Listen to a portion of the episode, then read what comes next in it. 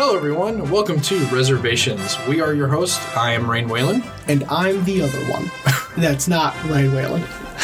Uh, so, in case anyone saw, uh, to the uh, five people who listen, uh, the name of the podcast has changed to uh, Reservations with Rain and Jeremy, and that is because uh, Jeremy is going to be coming on full time as uh, co-host. So we're gonna be changing up. Well, I mean, not really changing up the format a little. Just little things here and there, but still going to be the same back and forth that we've always had. and I'm so honored, and I, um, I'm, I'm so happy to be getting a pay raise, and the, the pay raise from zero dollars to zero dollars. and um, you know, Oh God, this is my mom is so proud. I've never heard my dad say that he's proud of me, but if he ever said it, I feel like I, I you know, I feel like I deserve it this time. All, all, you- all you want to hear is "I'm proud of you." A Yep. um, my dad's not Canadian. well, uh, we are continuing in our uh, month of '80s genres. Can't believe we still have two more of these. Well, technically, after this, we have one left. Okay. You can't not tell me you haven't had fun talking about '80s movies. I mean, it's been all right. I you know, especially for the last episode where we, you know we're going to actually talk about like the impact of the 80s film industry yeah, you know this one. This one, I'll. This should be all right. yeah so should be fine. um as we said last week uh this week is all about 80s blockbusters uh like jeremy said uh, when when did you say the first blockbuster was accidentally made Well, I, when I say accidentally, I mean you know they weren't looking to make something that would you know. Um, cost so much money well, no, not cost so much money, but make so much money and be like a cultural phenomenon, which was Jaws in '75. Yeah with uh you know how many mechanical sharks did they have to make I don't know. because the water kept screwing it up. Um, but this, uh, so this episode is all about blockbusters from the '80s. So, uh, like Jeremy said, meaning um, these are movies that in the box office they killed it, and they are, you know, everyone. I would say yeah, most people should know these movies. Um, I would think so. And also, um, I think in the last episode I said blockbusters and big budgets. Yeah. So the movies I talk about, the movies you talk about, they don't necessarily have to be monetarily successful. These are mm-hmm. just movies that were big in scale and that had really big ideas. And you know aren't your traditional you know like like dramas like i'm not talking about ordinary people this week you know right. Um, that's sort of a small, intimate sort of sort of film. Um, these are not. So. Right. Well, um, and for also uh, time constraints, me and Jeremy are keeping it down to uh, four movies apiece. And since I started last week, Jeremy gets to start this week. That's me. That's you. That's me. That's you. Okay, great. Um, cool. So my first film that I want to talk about is Blade Runner, Nice. uh, 1982. Actually, I'm also going to talk about another movie from 1982 uh, after this, but hang on, we'll get there. Uh, so Blade Runner, um, Ridley Scott, um, And Harrison his, Ford. his his just the mess that was to make this movie. This this movie's so cool. All right. Oh, it is. So, uh, based on the Philip K. Dick novel "Do Androids Dream of Electric Sheep," um, I love science fiction literature titles. They're so cool. So here are some examples. Are you ready? I'm ready. All right. So we have Do Androids Dream of Electric Sheep? We have All You Zombies. We have Super Toys Last All Summer Long. We have, um, let's see, what's another one? A Story of Your Life, which is what Arrival is based on. Ah, Um, I mean, the I love the titles that science fiction writers come up with. Okay. uh, especially in like either short story form or you know in the case of this one novel long form. Um, anyway so blade runner. Blade runner was so important because it number one showed us that the future doesn't have to be slick and clean right this one No. is dirty and it's it's lived in right right. this future doesn't look like you just unwrapped it out of a box Like this future has been Like- there for a while. Like like uh like Metropolis kind of future. Yeah, like it. Yeah. I wish I could come up with another example. Uh, um, even Metropolis was a little was a little more, you know, dirty and lived in, because you know you had the the workers and then you had the affluent Ah, society. right, so right, the right, workers, you know, they were, you know, it, anyway, it doesn't matter. So the lived in feel, right? And, you know, I'd like to think that Terry Gilliam saw the impact of Blade Runner and said, oh, cool, because my sort of dystopian future can also look like that uh, with Brazil. Because Oh, Brazil yeah. also looks very lived in, very, you know, grungy and you know, not this sort of, like I said, slick. Everything is, you know, Pristine stainless and new, steel. Yeah. Yeah. Um, like the bicentennial man or some shit. Oh yeah, yeah. yeah. Um, the the actual man, not the. Not the Robin Williams movie. No, no, I meant the Rob Williams movie, but I mean, Oh, like the the actual bicentennial man himself. You know, he was slick and clean and Yeah. whatever. Um, but anyway, I keep getting off topic. But and and you just told me like to Yeah. stay on topic with this episode. Yeah, stay on topic. Rain. Damn it. How dare you? Anyway, uh, Blade Runner.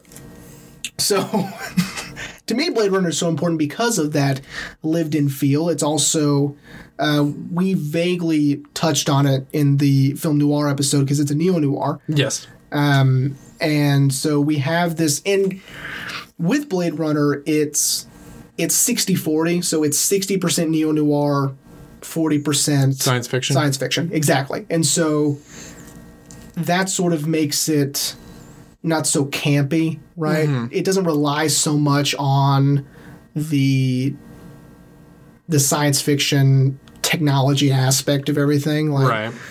if you took the science fiction away from it, it's still sort of a a mystery thriller Yeah. crime movie, right?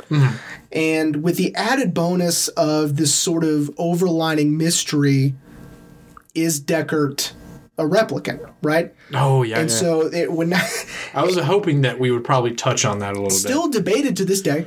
Um, it, was he a replicant? You know, with the uh, the arrival of Blade Runner twenty forty nine, uh, we kind of have an answer to that, uh, which is a shame. But. But it's a no. yeah.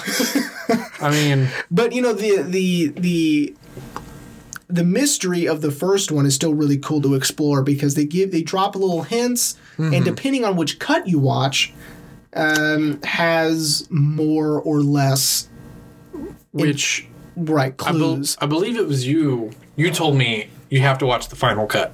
I love the final cut. I have the final cut. The final cut to me is the the better one. But um, if you watch the first one, you know the theatrical cut, that one's fine. The one after that is the, the like- voiceover Oh, cut, okay. which I don't care for. It's like Harrison Ford took some Ambien and red lines off a clipboard. Like he puts no effort into it at all. Like he's just reading. I, You know? I, I bet you he probably didn't want to do it. I guarantee you he didn't want to do it. like he- we made the movie. Why do I need to do this? Right, like we, it's done. like we already did it. I'm already doing other things. Because I'm assuming they did the voiceover cut years after they finished the theatrical cut. Or maybe maybe I had done more research on that. I Oh. don't know. Um, it, the way he's reading it, it makes it seem that way. Okay. Um, and so it's just sort of apathetic, and you know the the way he's reading it. And so when you're listening to it, you're like, ugh, you know. Yeah. You could just tell he doesn't care, right? So um, I recommend the final cut. Um, which still has that underlining mystery of is Deckard a replicant, right? Oh yeah. um, which is really cool because you know it provides you with a little bit of you know you you're suspenseful about you know him trying to track down this replicant, him trying to whatever, blah blah blah blah blah. Uh, but then you're like, well, hang on, you know, what if he's one, right? And Yeah. he doesn't know it because the the woman didn't know. uh, Rachel. Yeah, Rachel didn't know, um, which is really interesting, and it it has some like philosophical, you know, connotations to it. You know that we built this thing that doesn't know that it's machine and that's it, you know is that wrong and whatever. It um but i guess all that to say blade runner is super important not just for science fiction but for sort of reigniting this neo noir sort of um, genre and getting you know people excited about these murder mysteries or these crime mysteries and Right. um, and also now we know who Philip K. Dick is, which is really cool because uh, you know from there we got like a Scanner Darkly, which is also a Philip K. Dick, no. and now we have Man in the High Castle uh, with um, people in it. I started that sentence like I was going to tell you an actor's name, and I don't know anybody. Um, I- but it's I, on I can Amazon see, Prime. I can see their faces. Yeah. I just I just don't know their names. Yeah, I know. And, I've he never also watched has a an episode of that show. Never seen an episode. I want to. Well, and then he's got his Electric Dreams show. It's kind of like a Black Mirror esque sort of show on Amazon, and it's not as good Oh, okay. as Black. I mean, because you're comparing it to Black Mirror, and you can't because Yeah. Black Mirror is so good, Yeah. right? Um. Anyway, Blade Runner. I love Blade Runner. um. And so should you. Uh, I do love it. Um, you know, I remember watching it. Now, I will say, it was a little slow for my liking, but I still enjoyed the movie. Still thought it was fantastic. Um, and of course, I know all the hell that Ridley Scott had to go through to get this movie made, and it was they were behind schedule, right? This is, I mean, so if those of you who need to know the timeline of Ridley Scott and Blade Runner, this, this is is, after- right Alien. This is right after Alien. Oh, okay. I don't think he did anything else in between. Yeah, because he didn't. He, he did Aliens, right? No. No, that was James Cameron did Aliens. Ah. Yeah. So, um, so he did Alien in 80, in '79, and then Blade Runner in '82. Okay. I'm pretty sure that's the order it goes on. Let's just say it was. Um, but yeah, no, I know. Great, thanks. Yeah, I know all the hell that he had to get through, like with the studio, and that I want to say that the studio was claiming that they were over budget or something. Hmm. I don't know. It it definitely seemed like a very expensive movie to make. It looks expensive. Oh yeah, but you know the the expensiveness is just the world building it's not you know I I mean, it's not like you know they they wasted it on, you know, some stupid like one thing. right. I mean, it is it is he built a world and it looks so cool. And, Yeah, because it's yeah, it's like a combination of like China and like New York. well, it's L.A. Oh, oh, that's right. That's right.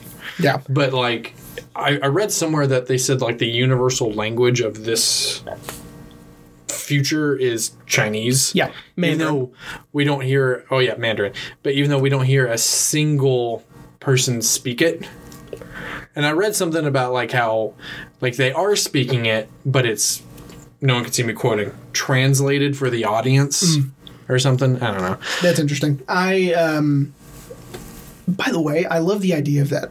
Um that they're they are speaking a different language, but to us they're not, right? Mm-hmm. Because it's being translated. It's uh, if do, do you watch Mr. Robot? I've wanted to. It's fantastic. I mean, that's what, and this is last season, right? Yeah. Um, but he in the pilot says the name of the company that is gonna like that he wants to take down. It says it starts with an E, but anytime anyone ever says it, all he can hear is Evil Corp. And so anytime anyone says the name of the company, they say Evil Corp because that's what he hears. And so that's what we hear Ah, right?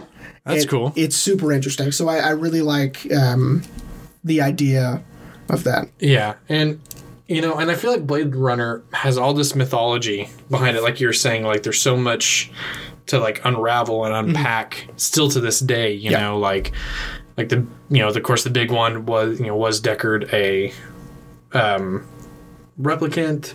You know, um, And uh, you know, you could even argue because I I stopped watching Terminator movies after the second one. Well, yeah, because Judgment Day was the best one. Well, uh, I know. But after that, I mean, I, I know that they did Genisys and they're going to do Well, so the other one. Yeah, so, one. so Genisys was supposed to be like a reboot, but it since it tanked so hard, yeah, I didn't um, they they're doing the new one, which is Dark Fate, which Dark Fate, supposedly you. is supposed to pick up. How do they.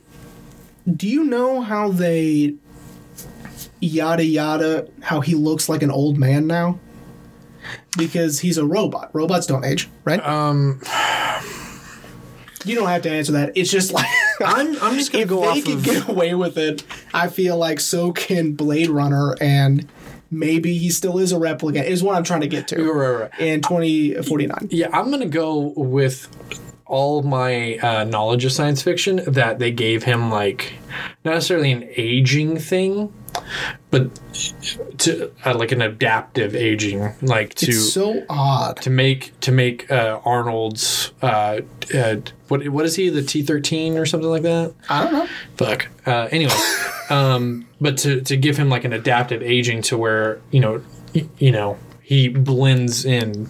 Again, no one can see me air quoting, That's very silly. but I'm not gonna go see Dark Fate anyway because Of course not. again, I'm not gonna say it. uh, at, you know, Terminator Two Judgment Day was the best one. and it's not Blade Runner, and that's what I'm trying to get to. Is that Blade Runner is amazing, and even 2049 I thought was phenomenal. Oh, absolutely. I loved 2049. Um, Absolutely. now, Um, see that one was flip flopped where in my eyes. That it was.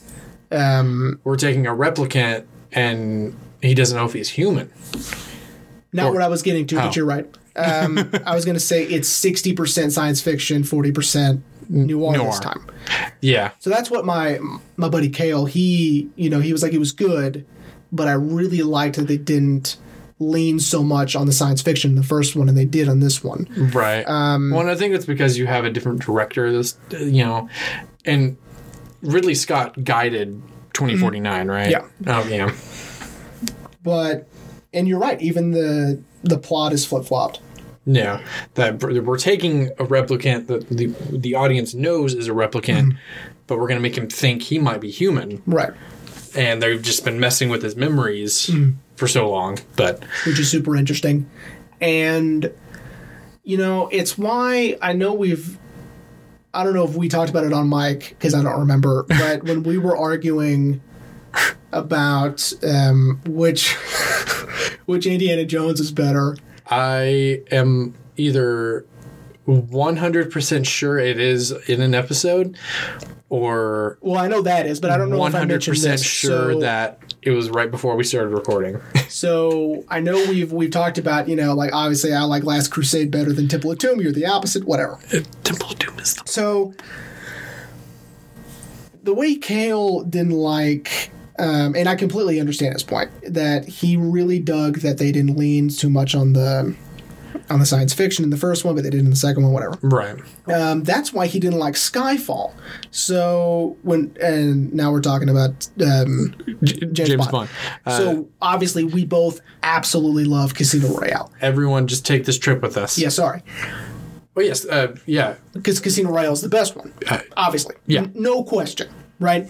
And it's because they didn't rely on the gadgets, right? that he's using his mind to. and his bare fists. oh yeah. All right? Like this dude is doing parkour on scaffolding equipment and you know, Oh, that's right. It but in wasn't one. Skyfall, he's given you know, a little tracker, this little thumbprint or palm print, you know, gun, or. Gun. like you know, it's it's sort of going back to the old way of Mm-hmm. you know this this sort of um, Deus ex machina of a James Bond device that can save the day Yeah. just in time. well, I don't know. I still like Skyfall. Obviously, Casino Royale is so much better. well but to to close out the uh, Blade Runner, James Bond thing. Yeah. Uh, again, like I told you off mic, and no one could see me doing this. Casino Royale, high point. absolutely Quantum of Solace, low point. low point. Skyfall, high point. I say we we Spectre, low point. yeah we, we agree that Casino Royale and Skyfall. Were the better of the Right. four movies. He- well, soon to be five movies. He says it's the first two that are the best. and Quantum of Solace is just. eh, I know. Listen, I don't, we don't. I- we're not yeah, going to get into Yeah, it. if we get into it, then I'm just making the comparison that I understand his qualms. with 2049. Yeah, because you know it is it is a little more heavy-handed with the with the science fiction, but I don't know. I I still I still really dig it. I don't think it was too outlandish. I think it was great, but less is more, and that's why Blade Runner remains to be one of the greatest science fiction films of all Oh, time. absolutely. I remember the first time I ever watched it. Well, I think on the back of my copy of the final cut, it says one of the best science fiction movies made. Yeah. But Anyway, Blade Runner. Blade Runner. I'm done. Okay. Uh, so for my The end. Oh man, I need to find a better way to close.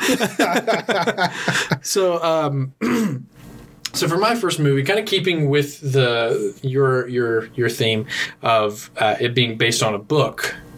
Um, my first movie uh, is based on, and I have it up. I'm not just. oh, I'm sorry. it's okay. uh, is based on the 1981 novel, and this is going to give it away because they just changed one word uh, based on the book uh, Who Censored Roger Rabbit, and it's the 1988 film Who Framed Roger Rabbit. Who framed Roger Rabbit? which I'll be honest, I like Who Framed Roger Rabbit more than Who Censored Roger Rabbit because I mean, um, um, and can I just say that you know, and I'm pretty sure I said this during our Back to the Future episodes. Uh, Robert Zemeckis could do no wrong. Like, I mean, yeah, he's made a few movies that maybe didn't do good. Sorry, I made a face. That's why he's laughing. Um, yeah, Are you thinking Beowulf? Yeah, he did no, Beowulf. I actually wasn't thinking that one because Polar I Express? forget it was a movie at all. Um, uh, a was- Christmas Story with Jim Carrey. yeah, I was thinking that. I was thinking, you know, Welcome to Marwen didn't do very well either. Well, well, you know, and he went through this Um, time period of I'm just going to make fully CG movies. which you know. I liked the The Polar Express is great. Yeah, I was I was going to tell you I, I liked the creativity of the Polar Express and putting Tom Hanks and like all the roles. yeah, I actually really like that. um, A photorealistic Tom Hanks. but I didn't like the movie so much. Yeah, I think you know I, I just liked the creativity of the Polar Express. But Right. anyway, to me, Who Framed Roger Rabbit, besides, Back to the Future. is his best. Oh, absolutely. Yeah. Yeah. Um, I mean, this was, uh, man, I'm, I'm going to have to really recess my memory banks here. Uh, I'm pretty sure this is the first movie I ever saw with a combination of live action and animated. Um, you know, these cartoon characters. And I, th- but I'm also, and I'm, I'm going to bet money on it. This is the movie that got me so interested in cartoons Um, because I always, as a kid, I always loved cartoons, but I felt like after seeing this, I loved cartoons um, because of just you know all the ca- different cameos they make of you know Bugs Bunny and Mickey Mouse, which I have something to say about that because I learned something. I want to say I learned it from you.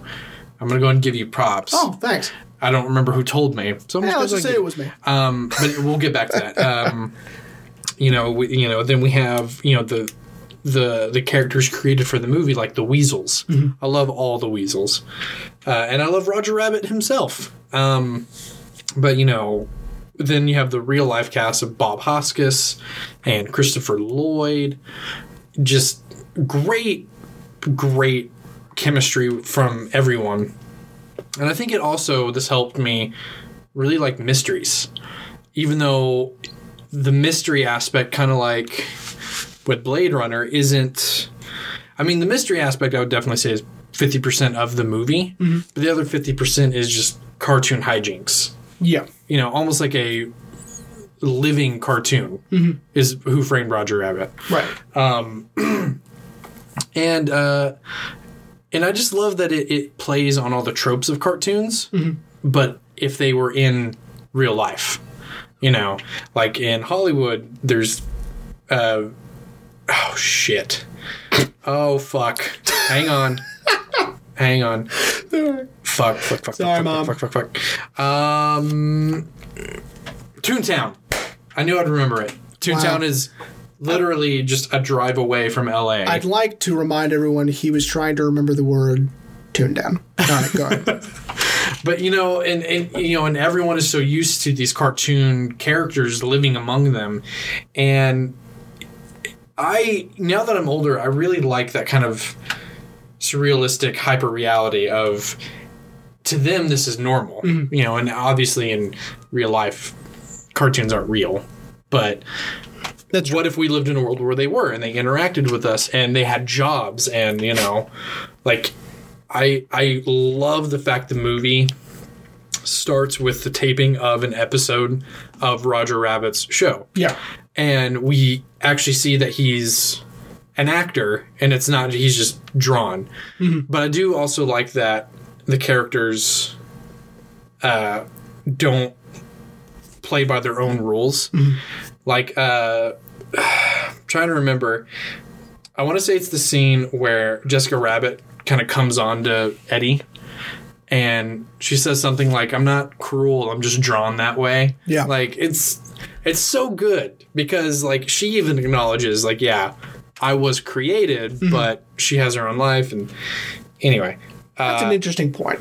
Um, also, I'd like to point out that um, I I was watching an interview with Robert Zemeckis, I guess for the or um, Roger Rabbit? no for the Back to the Future episode, um, but he had mentioned Roger Rabbit uh, because they had done they had done it in between Back to the Future and Back to the Future Two. Two- yeah, he, Right. yeah, he. They were writing as we yeah, as we mentioned in the Back to the Future. They were writing part technically part two because part two and part three were on one point while they were working Yeah. on this because I think Bob Gale also. Mm-hmm. Yeah, uh, yeah, it was the- no. Bob Gale did not work on Oh, this one. interesting. See, I had just always assumed Bob Gale was there too. You know the Bobs. I mean, I'm Um, sure Bob was there, but he didn't write it. Um, but anyway, um, Zemeckis said that that movie lived on the on the shoulders of Bob Hoskins.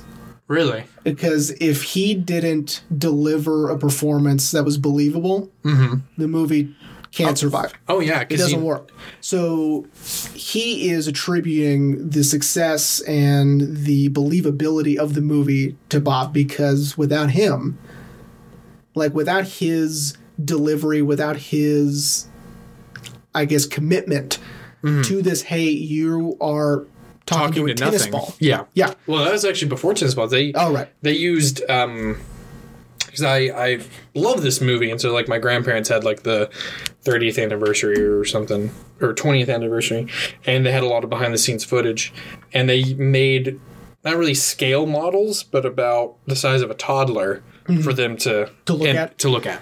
and and so the movie lives with Bob, right? Oh, yeah. But uh, they also mentioned, I think this was Bill Hader was talking about it, I think, or something, that he loves this movie too. All right, Ah, that makes me happy. and he said, I think it was Bill Hader. I'm sorry if it's not, but he had mentioned just one scene, and it's like the most complicated scene is walking into that piano bar. Oh yeah. And you know the the penguins are walking around with trays and putting drinks down, and seeing the behind the scenes Word. is insane because it's just things on wires, pulley systems, you know, uh, because the trays and the drinks are real, but the penguins aren't, and so they have to rig it to where the the trays are at this height and how the the the drink has to be pulled on a pulley system to come down on the table at a certain time and it's so complicated. The way i mean they pulled it off. That's a miracle. Yeah, especially for '88, where Mm-hmm. you know, you know now we have movies where people can act or interact with fully CG characters, and it's almost seamless. You know, yeah. You look at any comic book movie made in the last ten years, and they have to when you know if a, a living, breathing actor has to interact with a fully CG character, it's. I mean, Yeah. there's there's a few tricks you can see that like, "Nah," but it's so seamless. And for 1988, without that sort of technology, yeah, they they crushed it. I can't believe they pulled it off. Oh yeah, It's it's almost impossible, you know. Mm-hmm. especially with with all the you know, like you said, with all the real stuff that they use that the animated characters have to interact with. You know, like with the, the trays and the drinks. Um, And even the pianos, the pianos are real too. that the the the Daffy Ducks. Duck and Yeah. Donald Duck are playing on. Now, that brings up another point, and you can talk about it if you want, because I don't know a whole lot about it. But the licensing issue yeah, is really interesting. That's yeah. So that's what I'm gonna bring up because, like I said, I want to say it was you who told me, but some I either I read it, someone told me something, but Disney had very very restrictive things with their characters because you know this was produced by um, Warner Brothers. Mm. Um, Trying to- Touchstone. it was Touchdown. I'm trying to think of what my Blu-ray Oh, says. so it was Disney anyway. So, but since I guess the film was a little bit more adult, um, from what I understand, Disney said that if you're going to use Mickey in a scene, um, no, it was Bugs.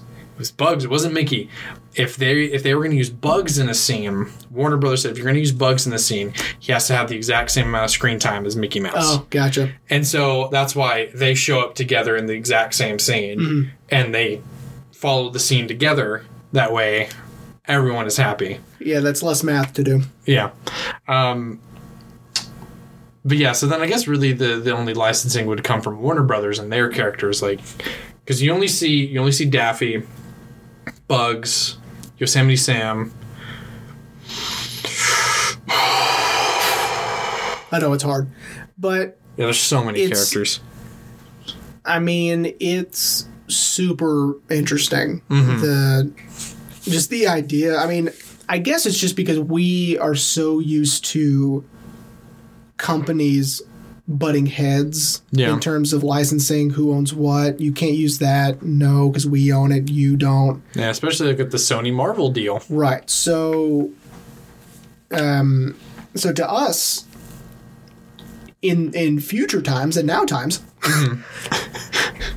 that was a weird way to say it, but I'm gonna I'm gonna double down. I'm gonna say it again. In future times, where I live, um, in in reference to the in relative to the movie, um, that just seems impossible Oh yeah.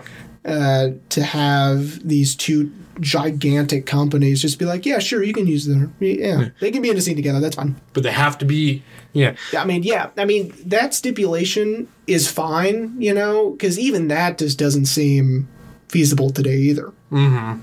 You know, I remember um, someone had mentioned on Facebook or somewhere. Um, they showed an old episode of the X Men cartoon, right? Oh yeah. And all of these Marvel characters were in the same scene. And it was like, wow, can you imagine? you know, because you know it's it's possible within the cartoon world, at least back then in the '90s, but you can't do that anymore Oh no. because too many different people own different the different rights, yeah, yeah. yeah.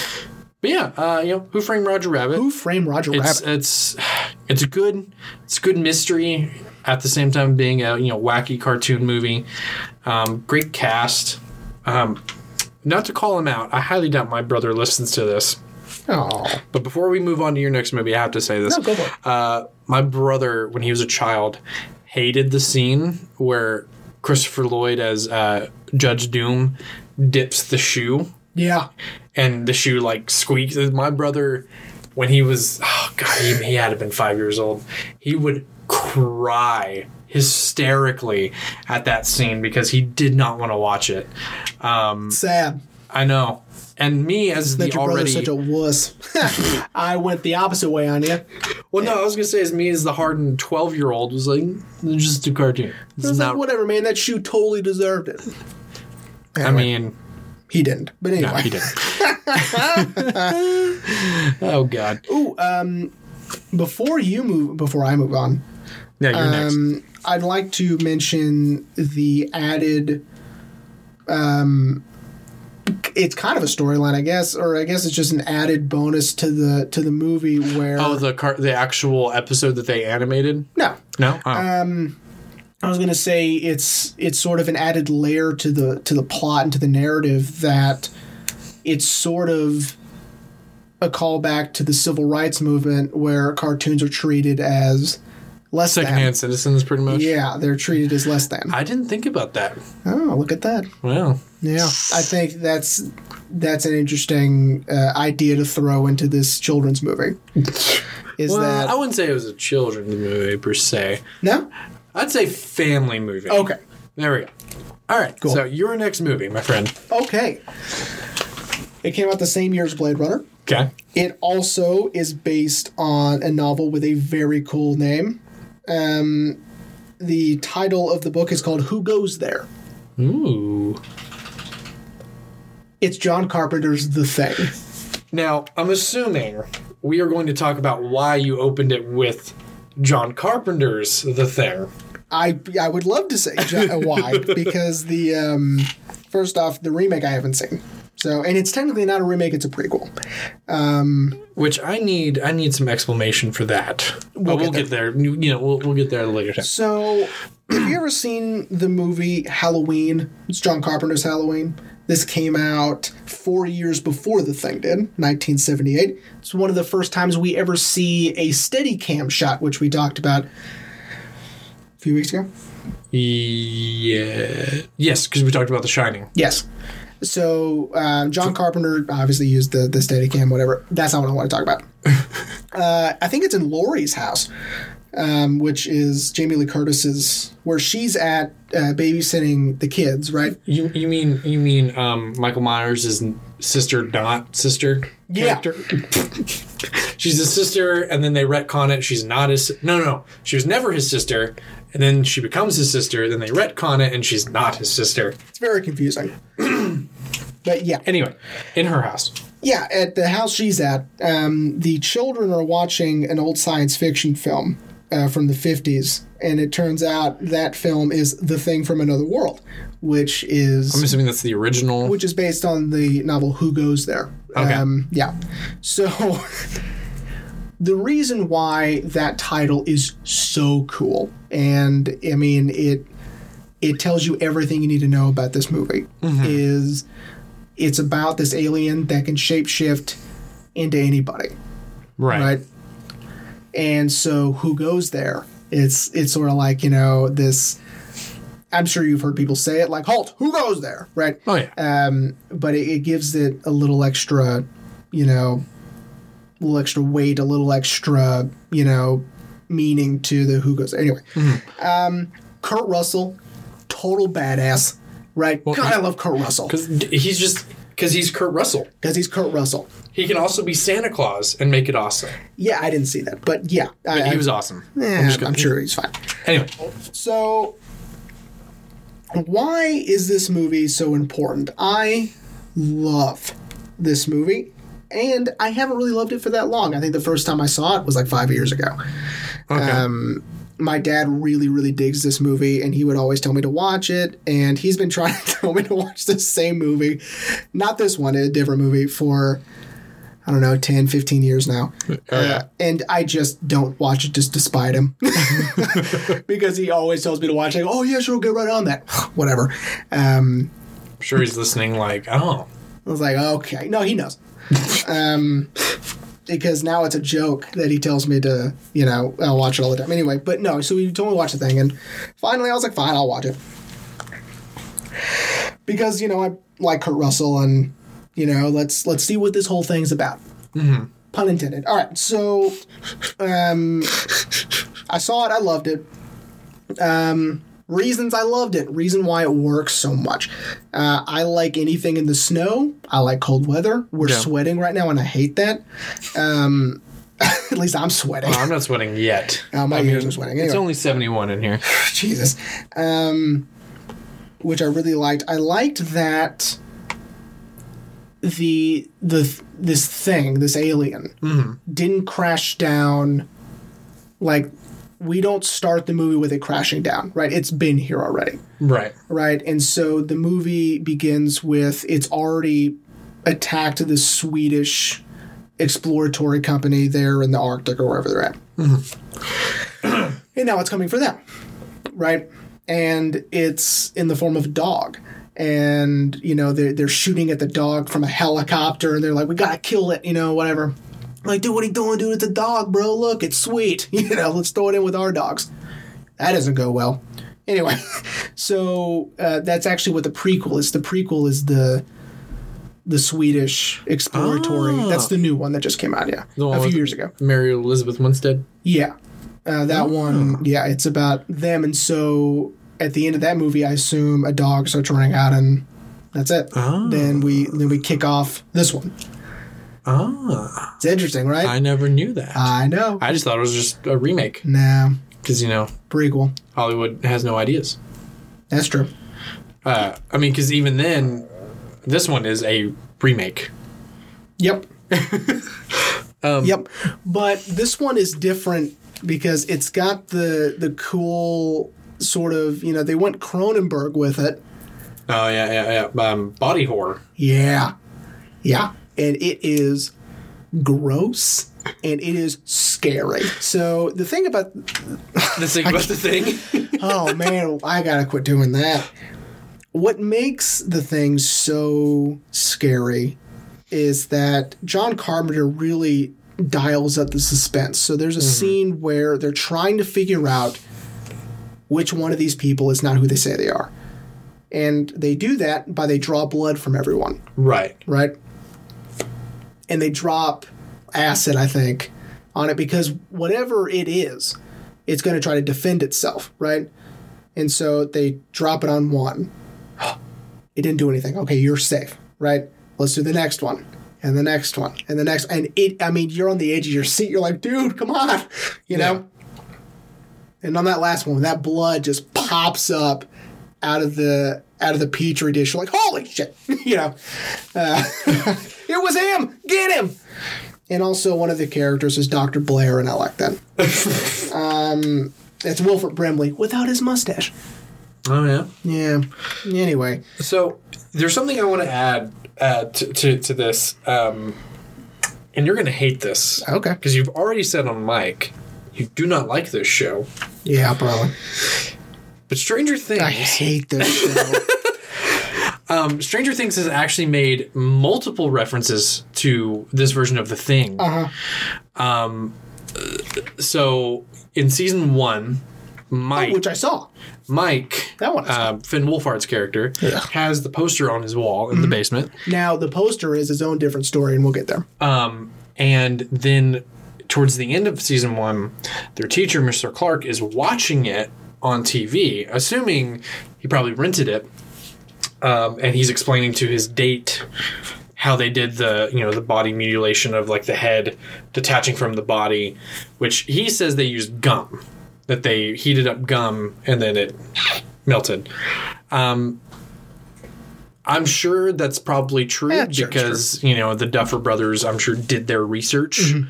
For what their characters are going to say, and then in season three, which I know you haven't watched, No, because this show's stupid anyway. Right? Oh God, they bring up John and they say it. John Carpenter's The Thing That's right.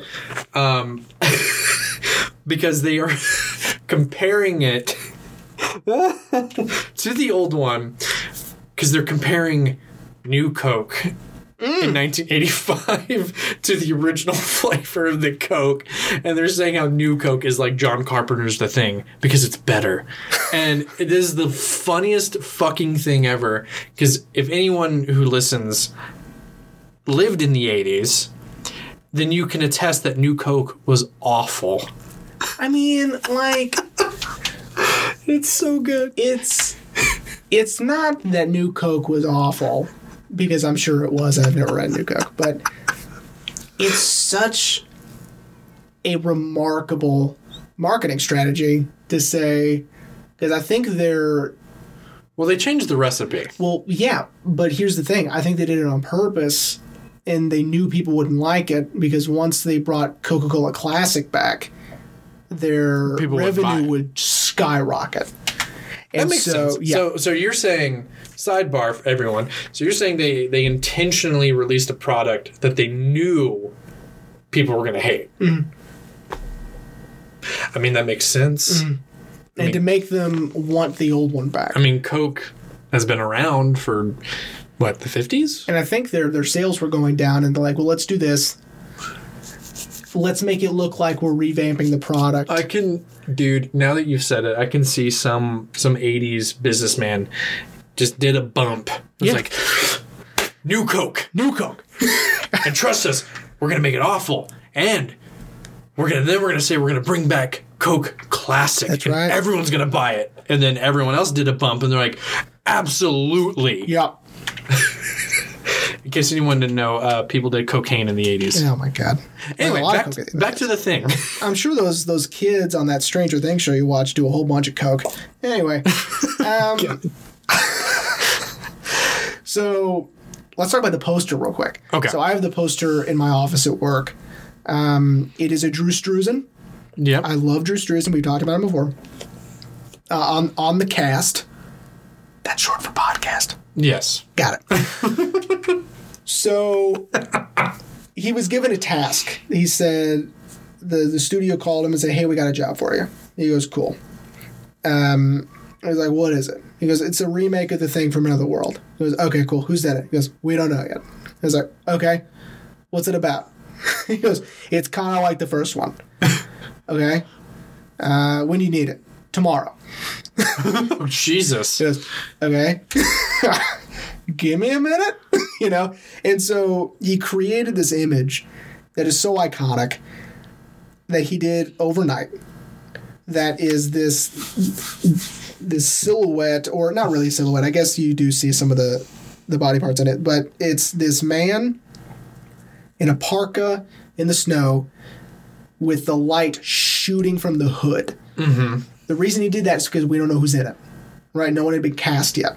Okay. And so he's like, he can't draw a an actor's face in it, Yeah, right? you, yeah, you can't draw, you, you know. But what he did, because he couldn't do that, was tell you everything you need to know about the movie. Mm-hmm. That this alien can turn into anyone, and so it doesn't matter who that person is in the hood. Oh, yeah. Right. It's so brilliant, and I highly recommend people to look up the the poster if you don't know what I'm talking about.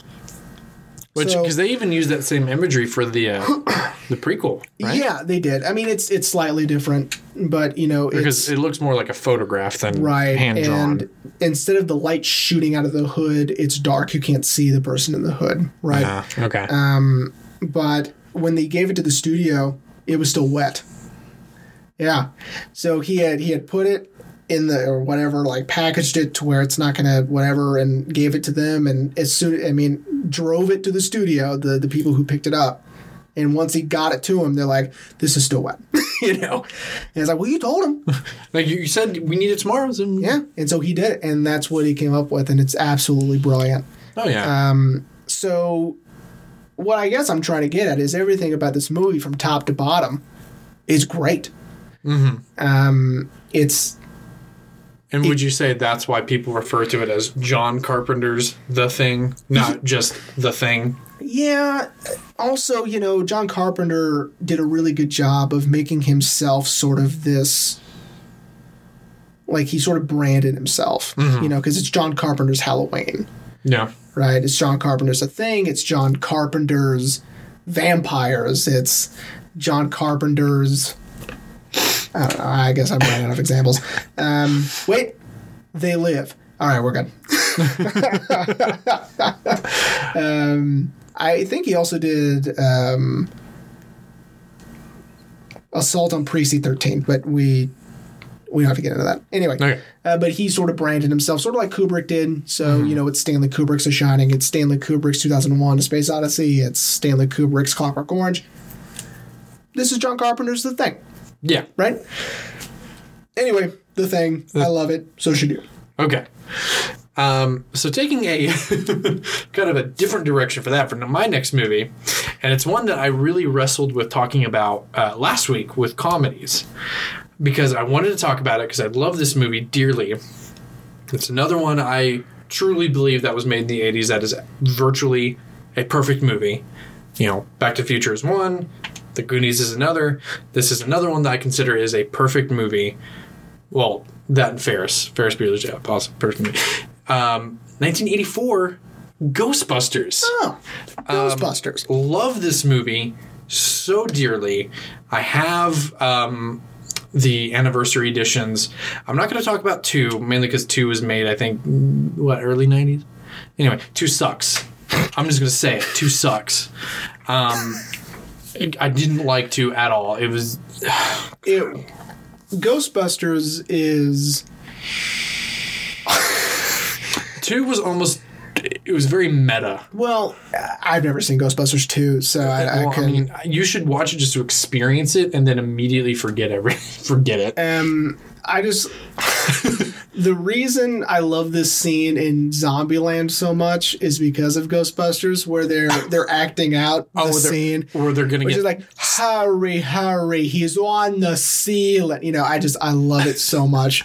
Just, just Emma Stone doing her, her Brooklyn accent, and the, it's her, so great. Her and her Annie Potts. Yeah, it's fantastic. Anyway, um, go for it. Ghostbusters. So we have, you know, right off the bat, great cast: uh, Dan Aykroyd, Bill Murray, Harold Ramis, uh, Sigourney Weaver, um, Rick Moranis, who I mean he shows up occasionally, and uh, Ernie Hudson.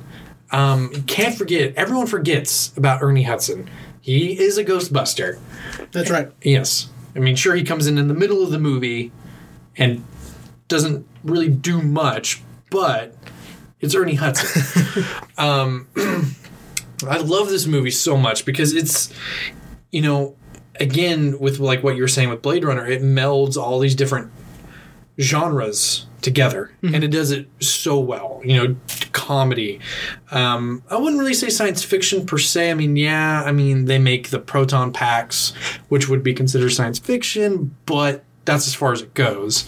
And then you have you know kind of horror with you know the ghosts and the ghouls but it blends everything so well and it just it is a perfect perfect movie that is a testament, in my opinion, to the 80s uh, and 80s filmmaking. And, you know, the fact that they um, make jokes at every turn. You know, like, you know, Ray, if someone asks you if you're a god, you say yes. Uh, when, you know, when Zuul in its, I don't know what form, it looks like David Bowie. Mm-hmm. it's but the movie's fantastic man. I mean like i feel like this is this should be a, everyone's entry to what the 80s had to offer as far as film industry because i mean once you see this you, you i feel like it snowballs and you just start seeing everything that was made in the 80s hmm. because i remember seeing this before i saw ferris bueller i saw this then ferris bueller and then um, I want to say then the Goonies, and it just snowballed down, and it's it's so good. Me and Ashley also were Ashley and I uh, Nice catch. to to Jeremy's mom, who I know is listening. Jeremy and I, uh, Ashley and I. It's now said Jeremy and I. Ashley and I saw the um, I want to say the uh, 30th anniversary edition at Regal for a uh, Fathom event that they were doing. And Yeah, I'm seeing the Fathom event in a couple of weeks. Shawshank is having their uh, 25th. shout out to uh, Regal. Shout out to Fathom events. Man, uh, I saw sidebar for Fathom events. um, Kale and I went to go see uh, Young Frankenstein when we were in college awesome. because of Fathom events, and I get to go see Shawshank in two weeks because of Fathom events. So I'm You very know, excited. Again, with the sidebar of Fathom events, I feel like Fathom events give people the opportunity to see their favorite movies in theater because they didn't get to. So, like Yeah. with Ghostbusters, obviously wasn't born in '84. Oh, you weren't? No, I'm not a time traveler. The time traveler's wife's husband. That was terrible. That was a Deadpool 2 Tim uh, TJ Miller joke. Um, the time traveler's wife's husband beat me out. anyway, um, but you know, I would have always loved to see Ghostbusters in theaters, and Fathom we got to see it in theaters. That's cool, man. Anyway, um, love this movie. Love the jokes, um, and you know, R.I.P. to Harold Ramis because I want to say it was his, yeah, his, his and Dan Aykroyd's idea of this movie, and they wrote it together. And then um, had their buddy uh, Ivan Reitman direct it and produce it, um, which I think is so great that they had. It was like a friend, like everyone, like everyone's friends, like we're doing this because. Uh, I mean, I'm about to jump a decade here. In Space Jam, Ooh. Bill Murray kind of makes a reference to to working with Ivan Reitman because, um, you know, I don't know if you remember, but you know, Daff, you know, when he shows up for the big basketball game at the end, you know, Daffy Duck's like, you know, Mr. Murray. How did you get here? And he's like, oh, a buddy of mine uh, is producing this, and he's like, oh, so that's how the thinking goes because Ivan Reitman produced uh, Space Jam. And anyway, Ghostbusters. I actually didn't know that Ivan Reitman uh, did uh, Space Jam. I'm I he was attached to it in some way. Hang on. That's interesting. I'm I'm I'm uh Well, because Jason, his son, uh, is also a director. He uh, directed Up in the Air, which I really like. ah, Yeah. nice. Uh, Clunes. George Clunes. You know Clunes? yeah, he he oh sorry. Uh yes, Ivan Reitman produced Space Jam That's cool. I didn't know that. 1980 uh, 1986. Anyway, back to uh Ghostbusters. Oh, right. We were talking Oh. about Ghostbusters. I love I mean it just what can I say about this movie that just hasn't been said before, Jeremy? Like I don't know. I you Like- know, me personally, I'm I love Bill Murray, and Yeah. I I love dry senses of humor, and that's Bill yeah. in anything.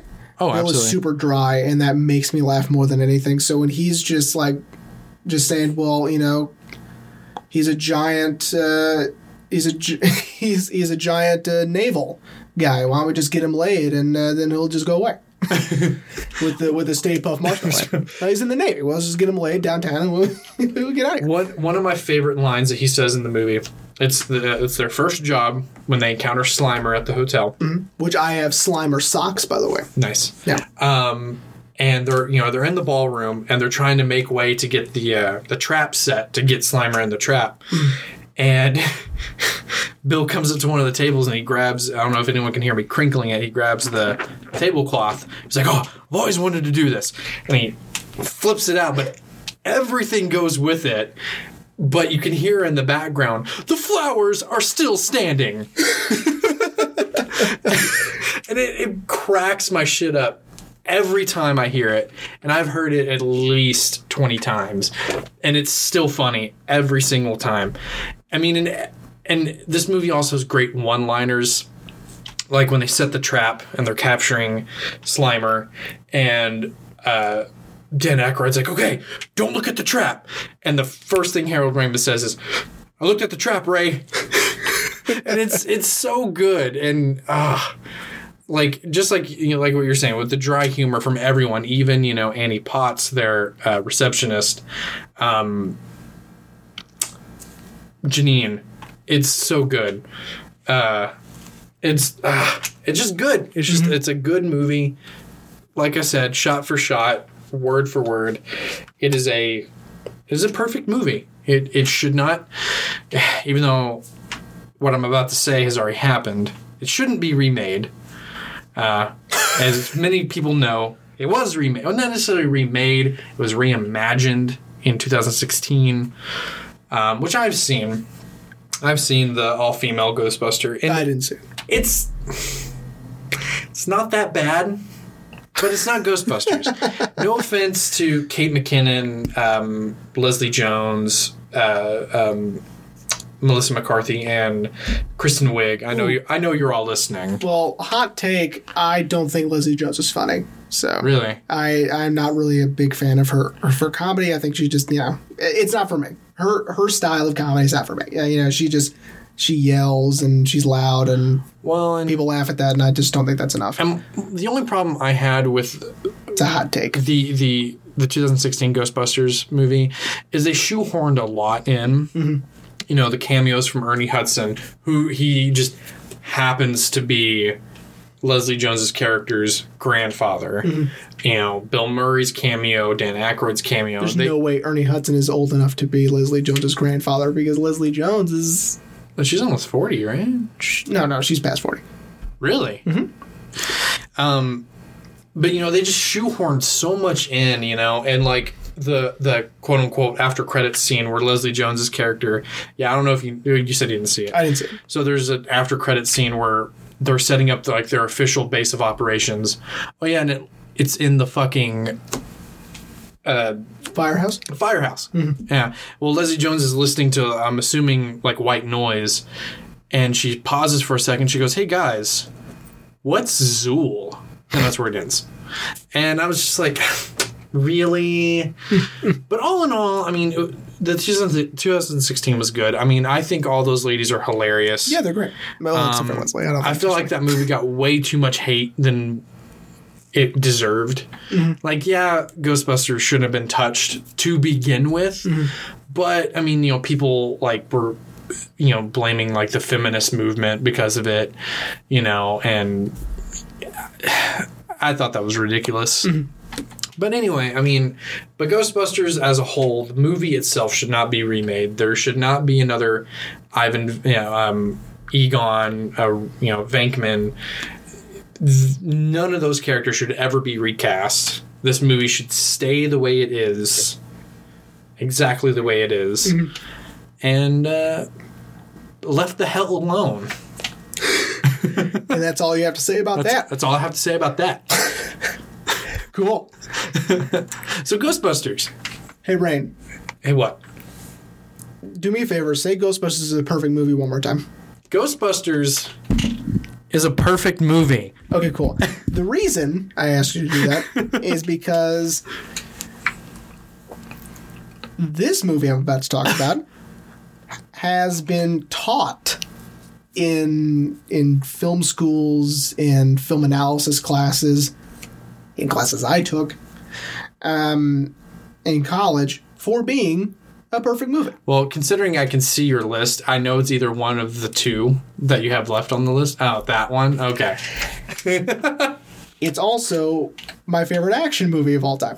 Um, and uh, also, my wife is not here to uh, defend herself, but um, she claims it is not a Christmas movie, even though it happens at Christmas. I think she's right, but that's okay. Ladies and gentlemen, I'm talking about Die Hard. Bruce Willie. Bruce Willie. Die Hard. So, the reason it's considered to be a perfect movie is its narrative structure. Its narrative structure is nearly Yeah. perfect, right? So, I mean, from him going to the airport, him going to Nakatomi Tower, the terrorists coming in, mm-hmm. the, you know, Hans Gruber. Hans Grubbs. Alan Rickman's first movie ever. Really? Yeah. I know. R.I.P. Alan Oh, Rickman. for sure. Oh, I love Alan Rickman so much. Anyway, first movie ever, knocks it completely out of the park. yeah. And of course, we got ultimate badass Bruce Willis, Oh, yeah. uh, John hot- McClane. hot out the oven from uh, from Moonlighting, and of course, his. Uh, I think this was before Die Hard. I need to look at my record because I um, I have it on vinyl. Hang on. Hang is on. the return of Bruno, which is his Motown album, which is awesome. Wait. Bruce Willis did a Motown album? Yeah, it's called The Return of Bruno. Oh, my God. It's amazing. Anyway, Uh, 1987, Return of Bruno. it was before Die Hard, so so you know, man's in high demand. All right. Oh my god! I have to. Li- oh my god! I'm looking at the album artwork. I have to listen to this now. Oh, it's amazing. All right, I have the vinyl. Thank you, Kale. It was a Christmas gift one year. Is it actually okay? This sidebar: Is it actually a good album, or is it just like? Is it one of those things where he attempted something and it didn't work out? no, no, no. It's not bad. I mean, he it's it's not bad. It's just it's just now that we know who he is. And now that he's this giant action star, it's silly. It's hard. It's hard to see him. Well, I'm looking at one review. um, People Magazine gave the album a B plus while calling Willis's cover of "Under the Boardwalk" surprisingly okay. surprisingly okay. you know what? That should be the review of the entire album. The entire album is surprisingly, Surprisingly okay. Yeah. Okay, Die So, Hard. Die Hard. So, my dad, my dad is an avid golfer, Okay. Right? He golfs every every week. And um, do you know the pattern Argyle? Right? Yes. People wear Argyle sweaters. He has Argyle socks. I have been trying so hard, and maybe you can help uh, try to figure out how to do this. Uh, I've been trying to get him socks with the character Argyle from Die Hard. He's the limo driver. Oh yeah, yeah. His name is Argyle. I've been trying to find him socks with Argyle on it, and they're technically Argyle socks. That's cool. Thanks. Anyway, I'm sure you can find it online. I mean- you can find everything online. Yeah, I guess, but I mean, it's like, what if they're not good? You know, do I need to make them myself? I don't know. Anyway, um, Knit socks yourself. no, I mean, you know, screen prints. I'm like, I don't know. Listen, Dude, it'd probably just be better to find them online. yeah, probably. Anyway, um, so what were we talking about? Die, Die Hard. Hard. Right. So anyway, I was just kidding. So Die Hard. um, my favorite action movie of all time, probably, I would say. Mm-hmm. Um, because we have an action star that isn't a superhero, meaning He's he just a man. He gets tired. Yep. He gets hurt. Mm-hmm. Um, and he doesn't do everything right all the time. Um, nope. you know, like with him trying to get the gun uh, to to hold his weight in the um, was it the the air ducts, right? Because he's going down the air ducts and he he wedges it in and it doesn't work, right? And you know him not wearing shoes, you know mm-hmm. that that alone is a brilliant plot point that he's not wearing shoes Yeah. because you know they eventually notice he's not wearing shoes and shoot the glass, right? So now he has glass in his feet, which is a scene I still can't watch. Oof. Him yanking the glass out his feet. You know why? We've all been there. Oh yeah. We've Absolutely. All, we've all hurt the bottom of our feet, right? And so we mm-hmm. know exactly what it feels like. Maybe not to that extent, but still. And I also really love the the degradation of his His tank top? of his tank top throughout the movie. Because I mean, it starts off as white, it don't end up that way, No. right? and and you know, just I mean, the the gun taped to his back, the you know the using the the hose on the roof to uh, to propel himself down from the from the building after the explosion. Mm-hmm. This movie's got it all, man. It's got it's got everything. It's got the guy who looks like Huey Lewis. All right. Oh my god. All right. So those of you who know, those of you who've seen it know exactly who I'm talking about. He's the one of the terrorists, and he is watching the reception desk or the the the security desk in front of the building, and he looks like Huey Lewis. He's not Huey Lewis, but he looks like Huey Lewis.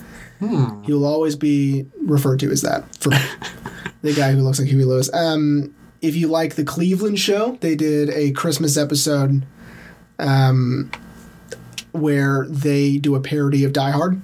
Um, and it's hilarious. They actually, that's what the character is called. They call him Guy Who Looks Like Huey Lewis. That's awesome. yeah, it's pretty great. Anyway, um, but you know, if if I weren't allowed to say that Bruce Willis is why the movie is so good, then it would have to be Alan Rickman. oh, absolutely. You know, his performance is amazing. We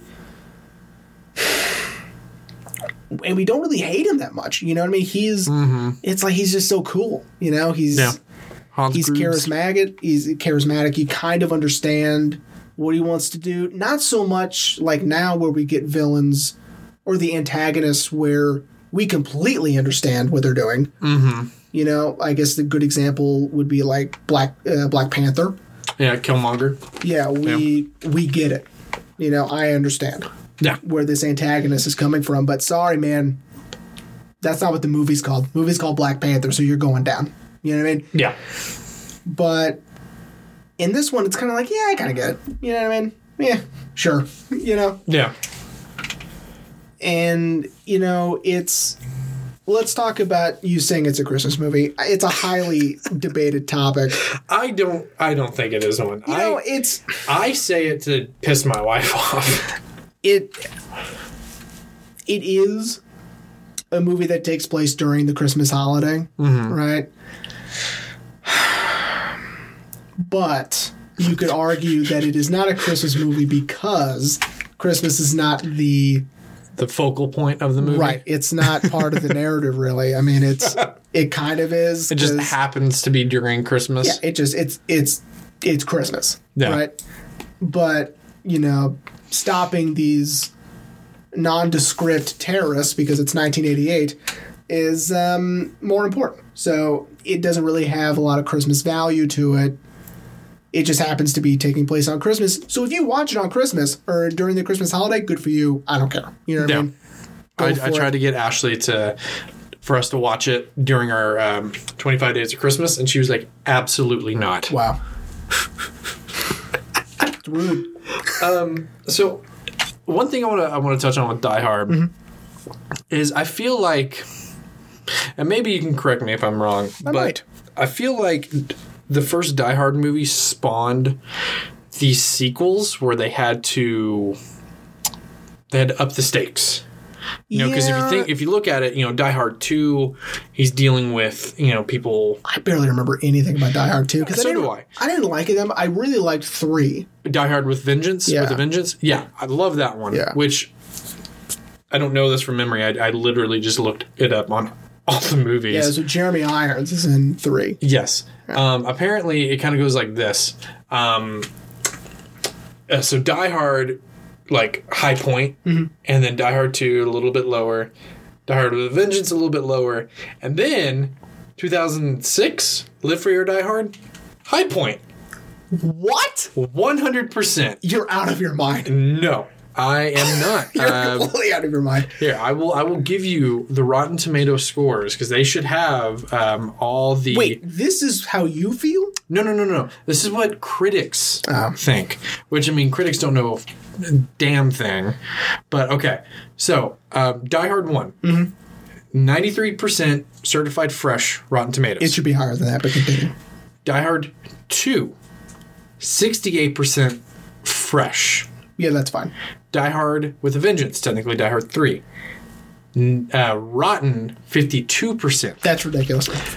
Live Free or Die Hard, 2007. Certified Fresh, 82%. Absolutely insane. and then the one they did you know, a few years Ooh, ago, A Good Day to. Die Hard, That one's really bad. Rotten, 15%. Okay, good. That one was really bad. Um, I saw that one in theaters.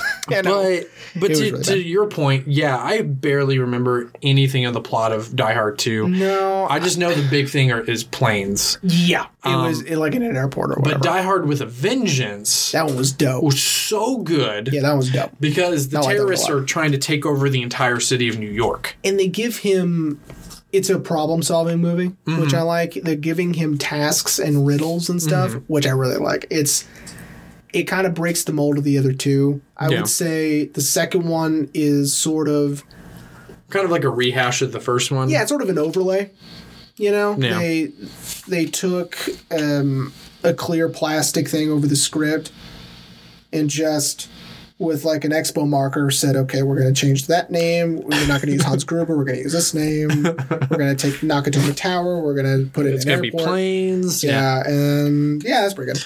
But yeah, no, I um I mean I know we're talking about Die Hard, but the one thing that stuck with me from Die Hard with a Vengeance is this one scene where he's in the elevator and you know, he's been captured like the first time he's captured because he's captured a lot in Die Hard with a Vengeance.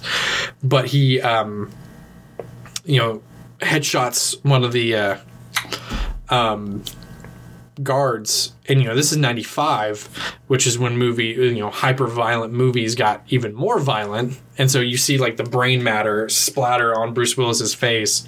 And he's just kind of like you know like wiping it off like nothing. Uh i just wanted to point that out because that just stuck with me that he just because you know he you know he sneaks the gun and then bam gets the guy yeah and you just yeah and it gets on the he's like nah yeah.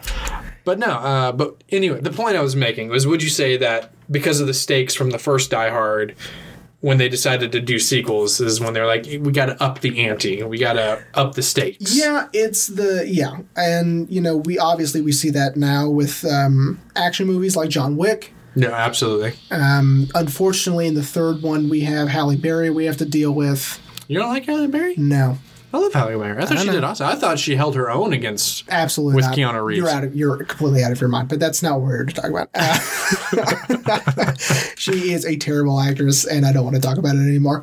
Um, we, she has an Oscar. Okay, I know I keep talking about it. She has an Oscar, and she shouldn't have an Oscar. You know what I'm saying? Like it's so stupid because she is not a good actress. She's terrible, absolutely terrible. I will tell you, I didn't mind the gunfight. That was pretty cool. But her just talking to him on the couch, hated it.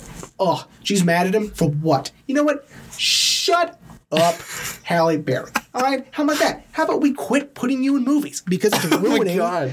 It's ruining my time uh, with John Wick. Anyway, Okay, um, can we go back to Die Die Hard? Hard? Yeah. Okay. Uh, I love Die Hard.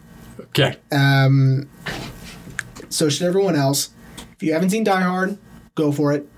It's well worth your time. I Absolutely. think the first time I saw it, this is embarrassing. This was like only like ten years ago or something like that. Like I haven't, you know, maybe less. I mean, I can't remember the first time I ever saw Die Hard. I'll be honest. Um, but I, I but I know what happens. I, I remember everything that happens. Yeah, But, uh, Die Hard's amazing. Alan Rickman, we miss you. Yes. And Bruce, you can stop making Die Hards. We're okay. Yeah, and um, I'm glad they have shelved the whole idea of making a John McClane origin story movie. Did you hear about that? Where it was called like I don't remember what it was called, but it was supposed to be like before he became a detective. He was just like a beat cop, and I'm like, oh, so it's gonna be a whole movie of him just walking down the street like, hey, stop running. He's not a lifeguard. He's a beat I cop. don't. I don't know. I don't know what beat cops do. Okay, uh, apparently. Um, yeah, they're not lifeguards. but anyway, um, But I'm glad they shelved that because Yeah. no one wanted to see that. I don't know if I'd like that. And it wasn't even going to be like anyone who looked like Bruce Willis, from what I heard. It was going to be like someone else. Uh, I mean, it's not even going to be uh, Joseph Gordon-Levitt in the makeup from from Looper? Looper. Yeah, that'd be nice. How crazy would that be? Anyway, that's a stupid idea. Please don't do that. If you're listening and you have influence in Hollywood, first off, why are you listening to us? There's better people to listen to, and don't listen to me. That's a stupid idea. Please don't do that. All right, uh, anyway, Rain. moving on. What's so, your What's your next one? my next one, and you know, we made a joke, but I did really want to talk about this movie. Um, shout out to our uh, number one fan. Uh, this is a big shout out to him, uh, Joel Schumacher. I can't believe you're going to talk about a Joel Schumacher movie right now. Um, 1987, uh, Corey Haim, Kiefer Sutherland, Corey Feldman, Alex Winter, you know, Jason Patric, Patrick. I probably mispronounced his name. I don't care. This is the Lost Boys. Lost Boys. Um, which, is, as you saw, as soon as I told Ashley I was going to talk about this movie, she was like, "What?" Because uh, if my wife is listening, and if anyone knows my wife, she absolutely loves the Lost Boys, and I I really enjoy it as well. Yeah, I, can mean- take it or leave it. I'm not. I'm not a fan. I'm not a huge fan. I think it's it's too campy for me. Well, Maybe. I, am looking at it, and they consider it a comedy horror. Interesting. I don't. I consider it just a horror in general. Um, but you know, it's for me. You know, I don't really have. it's gonna sound weird. I don't really have an obsession with vampires. But I, I'm very interested in the mythology of vampires. You know, I, I have the book Bram Stoker's Dracula. I've seen the Francis Ford Coppola movie, uh, which is also called Bram Stoker's Dracula. Um, Yeah. I have seen the the 2013 um, Luke Evans film Dracula Untold. You know, I've seen Dracula Dead and Loving It. Now that I like. Uh, I mean, all kinds of different kind of takes on Dracula. So it's you know it's a different take on vampires, and that's something I really liked about it. You know, because like yeah, now that I mentioned what we do in the shadows, you know, I've I'd never seen a vampire film taking place in the time it was created. Mm-hmm. You know, so we have vampires in the 80s. Yeah. And it's so different. And it's something I really like, you know, you know, and we also had the staples of the 80s. We had the Coreys, Corey Haim, Corey Feldman. Yeah, maybe my least favorite part about the movie is we have both Corys. I think it ruins the movie for me. But you know, you have Kiefer Sutherland as the leader of this vampire group, um, David. Um, you have Alex Winter, um, you know, Bill from Bill and Ted, who that's who I knew him as. And uh, when he dies, I was like, oh no, Bill! Even though his character's name is Marco. But when the first time I ever saw Lost Boys, I was like, no, they killed Bill. um, but it's also, you know, the thing with the movie that I really liked is it's it's it's kind of like this retelling of Dracula, but in a different way, because you know, like um, David Kiefer Sutherland gives the older brother Michael his blood. You know, he even tells him it's my blood, but he doesn't believe him, and that's what turns Michael into a vampire. Um, which is, you know, something that Dracula did to Jonathan Harker's wife. I don't remember her name That's okay. um, but from from Dracula, and it's just I enjoy it, you know. And I'll be honest, I never knew it was a Joel Schumacher movie until you told me, and I was like, ah. Cool. I'm gonna have to talk about this at some point. Oh, boy. I mean, our number one fan. I know he's listening, Yeah, he is. He has to be. Um, Joel Schumacher. and you still haven't given me the okay to use your face on a T-shirt. like anyone would ever buy a T-shirt from our nonsense. But um, I'll tell you, my dad really likes this movie. Yeah. He likes it a lot, and I don't really, but that's okay. Um, I do want to say that the scene in the movie "What We Do in the Shadows," where they reference Lost Boys, was very funny. Where they they're like, Yeah, I'm trying to remember. "Do you like your poschetti?" Oh yeah. Yeah. because you're eating worms, you know. And it's uh, the I like that they kept saying poschetti. Yeah, that really made me laugh. Buschetti. Yeah, poschetti. you like your poschetti? We offered them plate of Buschetti. Because like you know, because that's when he's eating. They're, Yeah. they're having Chinese, yeah, and they're they're fucking with Michael, and he's like, "Dude, like you're eating maggots," and he looks down, and which is something I'm glad I'm glad they didn't do it for what we do in the shadows, mm-hmm. uh, because you know in, in the Lost Boys he looks down and we see maggots, see the maggots, yeah. and then he drops it, and they're like, "Dude, it's it's just rice, man. Like, where are you? Like, what's and I just love that the the vampires and what we do in the shadows is like we got the idea from the Lost Boys. but I put a little twist on it. How does it feel to have a snake for a penis? I fucking love what we do in the shadows. yeah, I'm so glad. Uh, sidebar: I'm so glad Taika Waititi is doing another Marvel movie. That's uh, Thor: Love and Thunder. yeah. Which I'll be honest, it does sound like a porn. Someone said that, and I'm like, oh man, it does sound like a porn. Maybe it will be. I mean, Natalie Portman's back, Oh, cool. but anyway. Right. Um, but the movie i mean the movie's really enjoyable i mean and it's again like i said it it, it has all this mythology the mythology that we know of vampires but in a new way like you know the guard dogs. You know vampires you know use their hypnosis on these guard dogs to keep them safe during the day. So they you know they they they trigger the the these dogs aggression and so the, a dog is overly aggressive. You know, like when the mom gets attacked by, um, uh, she starts dating. shit, I don't know his name. I just know uh, he he played um, Richie Rich's dad in Richie Rich. That's hilarious. I don't remember who I don't, is either. Um, You know what? Come to think of it, I don't think I've ever seen Richie Rich. you, so, oh, dude, oh, whatever. Who cares? dude, Macaulay Culkin before he got crazy. Correction, before he got crazy and then was no longer crazy anymore. Yeah, I don't think he's crazy anymore, but Um, anyway, uh, I love the movie. I really enjoy it. It's. I remember the first time I ever watched it. I um. Uh, was so traumatized, I couldn't touch it. Literally, I could not touch the movie. Like we had it, my mom had it on DVD, and whenever I needed to get a DVD and it was near, I would literally use another DVD to swat the Lost Boys out of the way so I could get to my movie. That's really weird. And then fine, well, finally one day, I, I believe if I remember, I, I might I may be misremembering, but I I sucked it up. I was I'm going to watch this movie again, and I'm not going to get scared.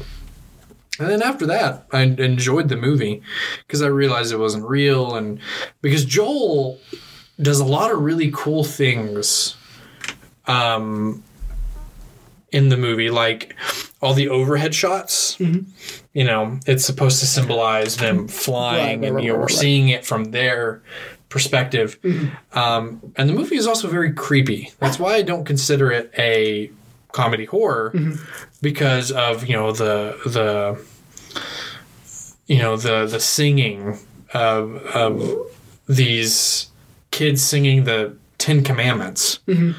You know, very creepy film, um, and also the name has a creepy spin to it because the name is a reference to the Lost Boys from Peter Pan, mm-hmm. and you know, they're Joel's adding the spin to vampires. You know, and it's Right. They're vampires, therefore they never grow old, right? They never grow up. yeah, like Lost Boys. Like Lost Boys. Yeah.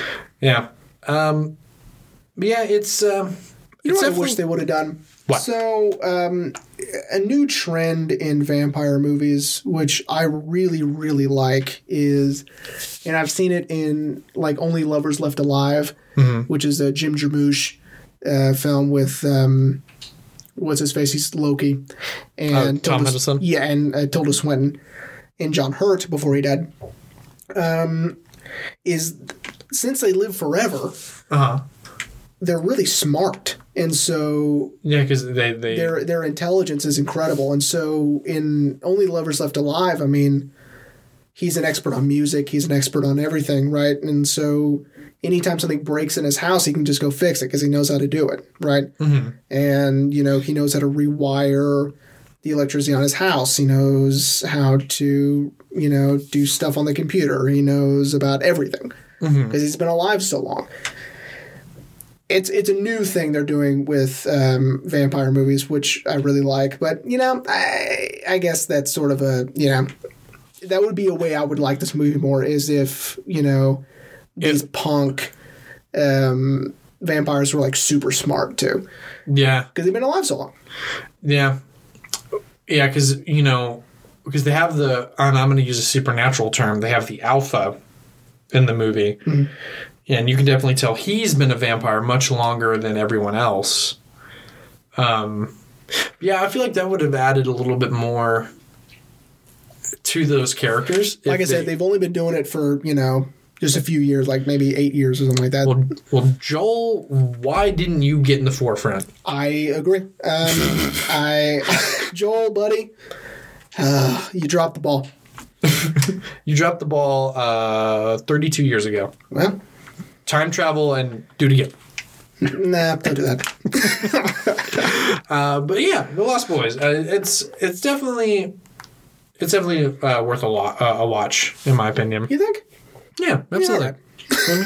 I mean, it was at the tail end of the '80s, you know, '87. So Yeah. you know, three years later, and no one really cared anymore because then Kiefer Sutherland started doing other stuff. Yeah, I really like Kiefer Sutherland Yeah, a lot.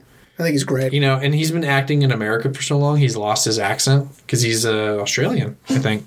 I did not know that. uh, w- he's British Canadian, but he doesn't have an accent anymore because he's been acting in America for so long. Interesting. Uh, you can't even tell. Anyway. Lost Boys. Lost Boys. Uh, let me let's end the Lost Boys with a trivia question for you, Rain. Okay. Um, Joel Schumacher has directed him in another movie. Which one was it? What? Uh, Kiefer Sutherland. Keep yourself. Hang on, hang on, hang on. Oh man. Give me a second. Yeah, take your time. Hang on, hang on, because I'm not going to look it up. Good for you. Good for you, Rain. I'm trying to. For the listeners, the difference between he and I is I have a pad of paper in front of me and he has his computer in front of him. Um, I'm trying to. I'm trying to like go through Kiefer Sutherland's catalog. Oh wow, that'll take you a while. It'd be faster to go through Schumacher's. Well, I don't know. Obviously, as I just said, I didn't know Schumacher even did the Oh, that's a good Boys. point. Yeah, you're right. Uh, just go ahead and tell me. Phone booth. He was the Oh, that's right. Yeah. I forgot that Kiefer Sutherland was in that. yeah. he was he was fat in that one, right? Oh, I don't know if he was fat, but you know, he because he's barely in. You barely see him in the movie at all, because it's mostly over the phone. Uh, right, right, right, right, right. Right, right, right, right, right, right, right, right, right. Cool, cool, cool, cool, cool, cool, cool. Cool, cool, cool. All right, buddy, your your final movie, Yeah, which is a good, one. it's a big one. definitely, I would definitely say, a, yeah, a big one. This is this is a super super important one. Absolutely, Um, I don't think if this movie ever would have been made, we probably wouldn't have got the superhero movies that we have now. I agree. And ladies and gentlemen, it is Tim Burton's Batman. Absolutely. 1989. Whew, right under the wire. So, without this movie, because I rewatched part of it the other day, I've got it on blue. I've got it on 4K. because I hadn't seen it in so long. Um, so I I always used to tell people, you know, without this, I wouldn't have my favorite animated series of all time, which is Batman the Animated Series, um, which we both have the full series. Mm-hmm. Yeah, oh, yeah. Um, You know they're yeah. Sidebar. You know they're uh, doing that with uh, Batman Beyond. Yeah, but that one I didn't like as much. Um, disappointing you at every turn I can. Um, it invigorates me. So. uh, anyway, so so rewatching the movie, even the score is the same. So they took the the dark element of Batman because Batman hadn't been that dark before. Oh, absolutely not. No, yeah, because we had Adam West's uh, purple and gray Batman. Yeah, and you know, And very we, even campy. the even the cartoon series in the seventies, and they they weren't they weren't as dark. No. And so with Tim Burton, if you know who Tim Burton is, Yeah. you understand. I don't know if he knows how to do anything else. So he just can knows only, how to make dark movies. Yeah, he only knows how to do that. So which is fine. Well, I sh- we should point out uh, not only uh, in tone, but in Oh, right. lighting as It- well. Right, in cinematography as well, it's dark. Um, so there's a lot of things I love about this movie. Number one is Michael Keaton. I'm a huge Michael Keaton fan. Uh, this is right after Beetlejuice. Is it? Beetlejuice was 88. Ah. Yeah, that's right. I Is came it? prepared. hmm But Batman Returns came out in 92? 91? okay. My time frame is off then. Mm-hmm. Continue. Okay, great. So, so anyway, so Batman. So um, there's a lot of things I love about this movie. Of course, one of them being Michael Keaton, which is you know he's fantastic in everything. Um, Kim Basinger is really great in Vicki this, Vale, and of course Jack, Jack Nicholson. Nicholson. Yeah. So Jack Nicholson, the the reason Stephen King didn't like him as Jack is the reason he's perfect for the Joker. Is that Jack Nicholson doesn't dial down the crazy; he just escalates it. Right. So in The Shining, he starts off crazy and just gets way more crazy, and that's what. That's what he is in Batman. He starts off crazy and just dials it to 11 uh, when he is the Joker. Joker, yeah. Because they, because you know, they give him a not really a retcon origin, but they give him a name because you know, Yeah, in the comics we we don't know. he's just Joker, Right. And so with this one, he's Jack. Oh shit, I don't know. It's like Jack something. it's like the fifth movie. He's His character's Jack, Jack, yeah, and his, his name is Jack. yeah, Um, but yeah, he's Jack, and he, he's part of the this gang. He's like the right hand man. Yeah. And Falls in a pit of something. and- Acid. Yeah. And now his face is white, and he's got a for something happened to his face. I don't remember. Anyway, I don't. I guess he must have like clipped his face on the way down because then they had to do that surgery or whatever. But um, Well, uh, so I had to I had to look this up. So the whole thing of him falling into a vat into to becoming the Joker comes from a graphic novel, one of my favorite graphic novels of uh, from DC, uh, Batman: The Killing Joke, Okay. which I didn't realize that was the origin in the Killing Joke. I didn't realize. because I had to look it up because it came out in '88.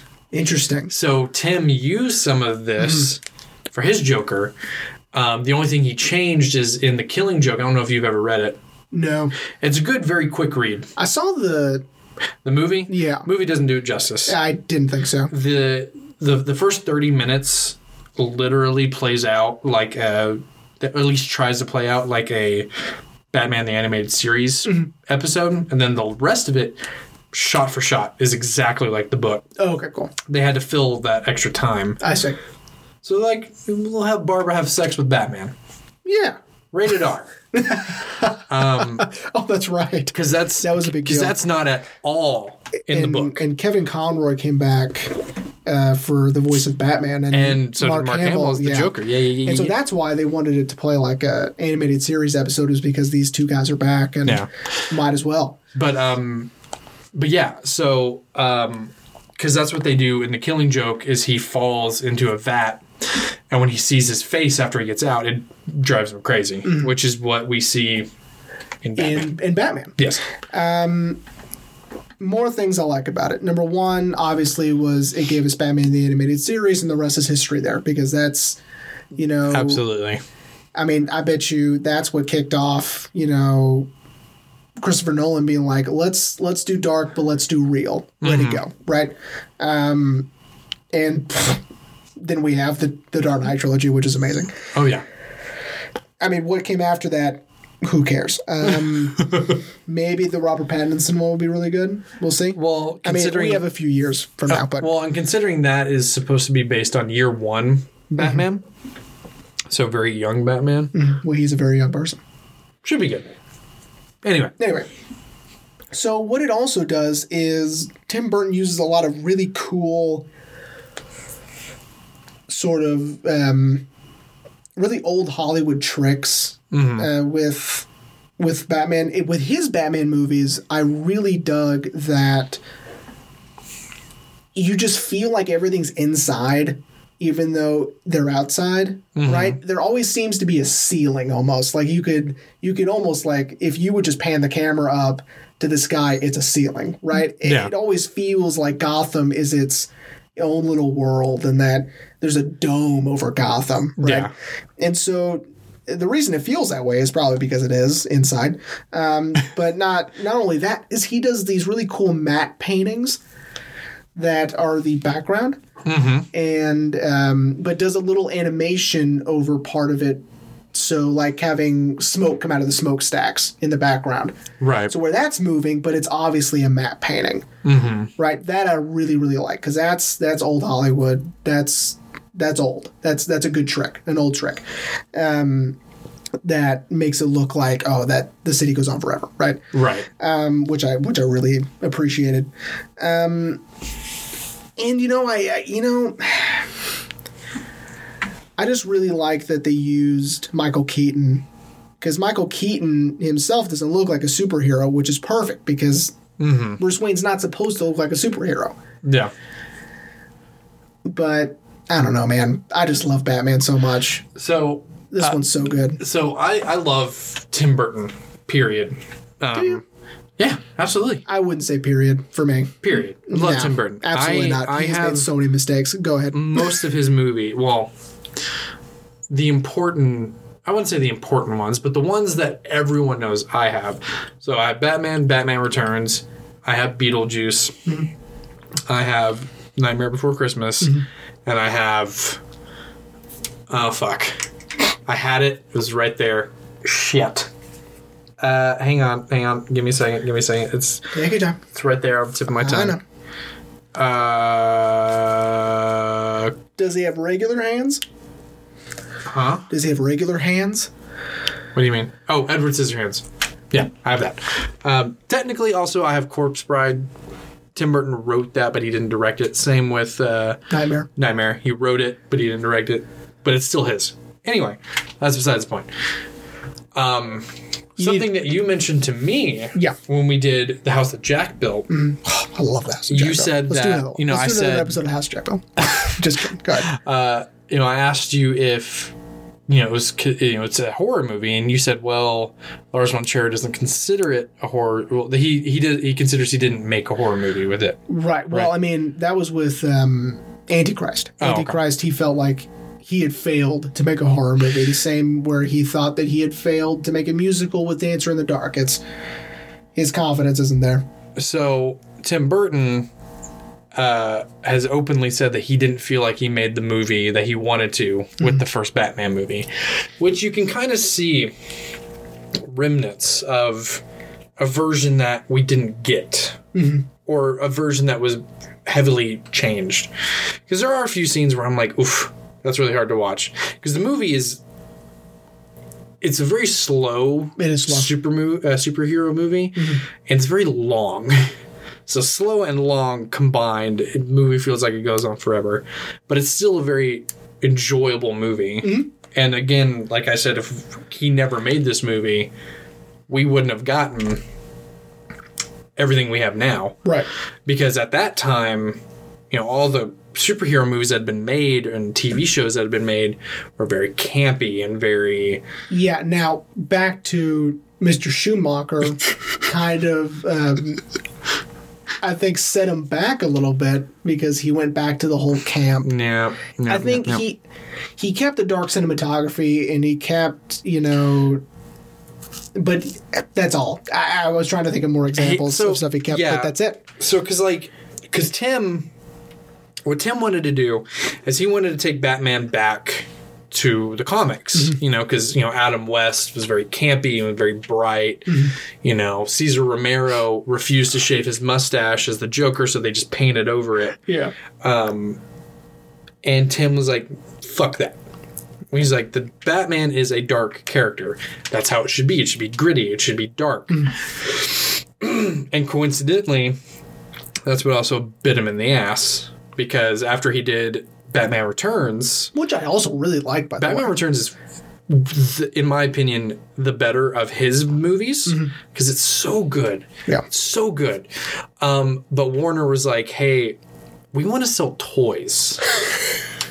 and we can't sell toys of your movies because they're too It's hard to sell a Danny DeVito penguin, penguin toy. toy. Yeah. Or, or you know his his his duck his rubber duck thing Yeah. so that's when they asked him, you know, for the because Tim was going to work on another Batman movie, mm. but Warner was like, you know, can you just produce this one? We're going to bring in someone else. And Tim, Tim being the great guy that he is, was like, if that's what you feel like you need to do, then I'm more than happy to produce this next movie and have someone else direct it.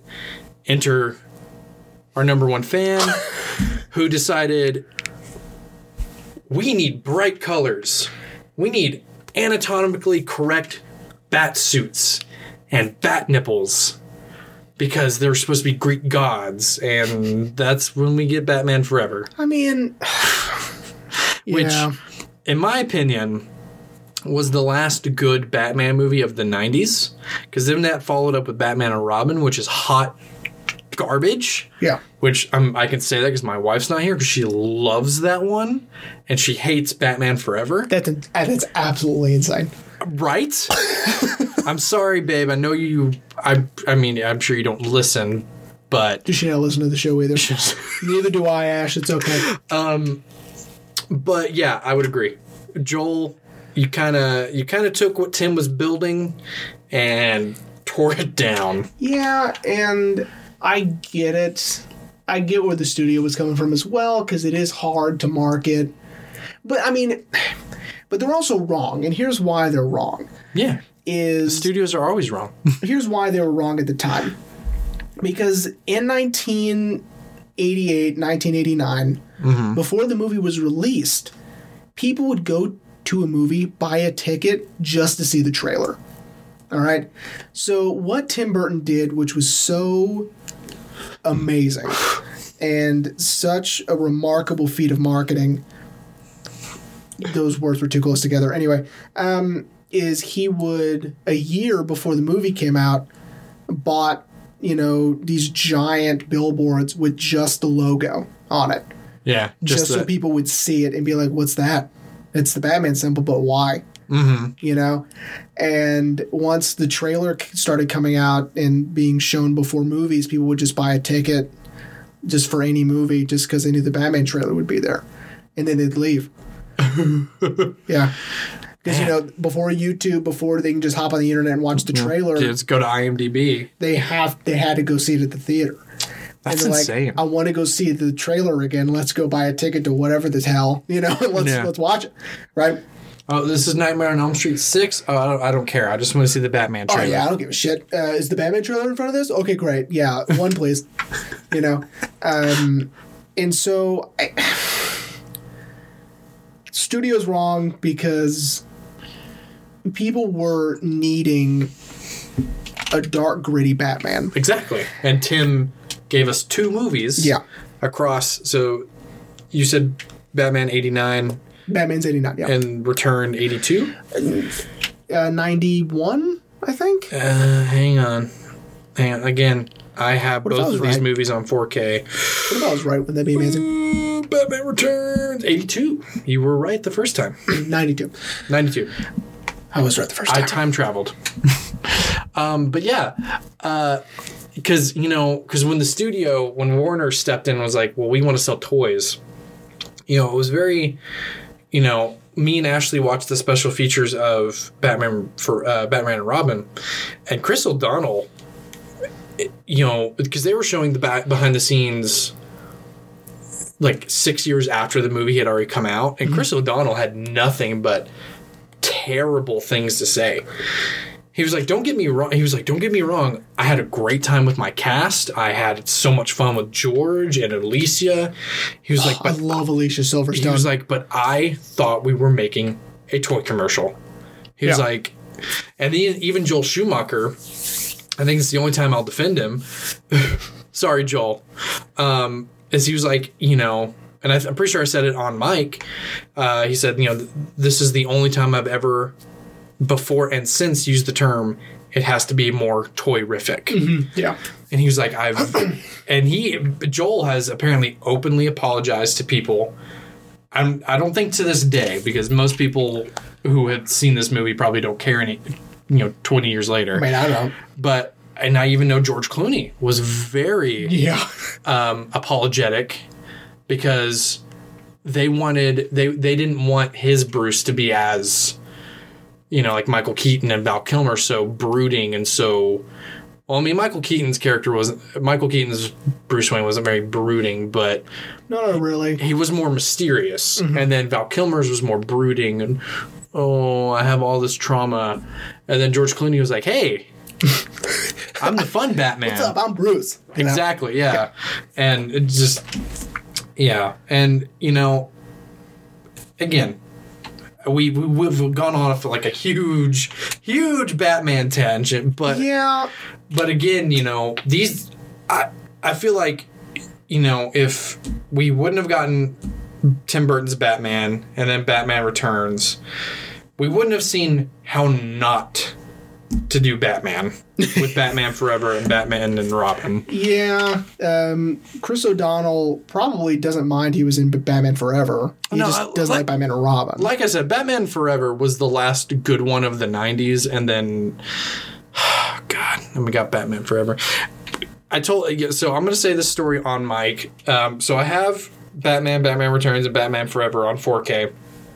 And I hadn't had a chance to watch them, so I started watching it, and me and Ashley had a marathon. So we finished Batman Forever. I'm like, all right, that's it. And she was like, uh, are we not going to keep going? I was like, well, I didn't buy Batman and Robin because that movie's trash. yeah.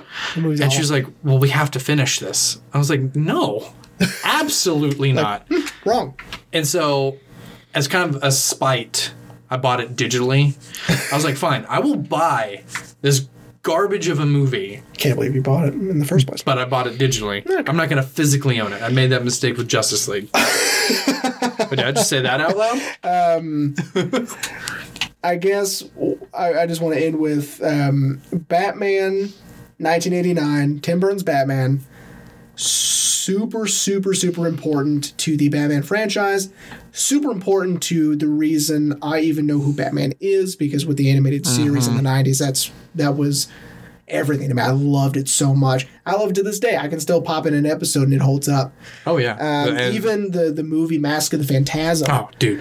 Uh, we could do a whole episode about that. I got so Rod- much to say about that Roger movie. Ebert was like, "That was really good. Like, don't think of it as like a cartoon for children. This is a good movie." Did This you is it." know Yeah. they uh, they didn't they weren't originally going to do a theatrical release? Right. So it had a really shitty theatrical release because at the last minute Warner was like, "No, no, no, we want to get it out in theaters," and Yeah. they were like, "Well, fuck." Yeah. Like we just finished the movie because we didn't think we were going to do a Right, theatrical release, but it's still great. Well, Roger Ebert, you know, famed movie critic, um, one of my favorite movie critics, um, he loved it. He was like, "Man, this is a good." Superhero movie. Don't think of it like a cartoon Nah. for children. No, yeah. This is a good movie, you know. And so, without Tim Burton's Batman, we wouldn't have it. Yeah, and um, one thing I want to leave on before we move on to the final movie, uh, you know, and also if Warner wouldn't have asked him to step down, we wouldn't have gotten, we wouldn't have heard about his attempt to do Superman. Man, that's right. I would have loved to see Nick Cage as Superman. There's you- a there's a documentary out Did there. Did you watch it? Yeah, Oh, it's so crazy. it's great. Yeah, It's, it's so crazy that they went through three writers, right? Because Kevin Smith wrote a script. They didn't like it. No, no, they were going to use it, but then they're like, uh, well, that the guy who was producing it was out of his mind, and he's the reason we have um, Wild Wild West.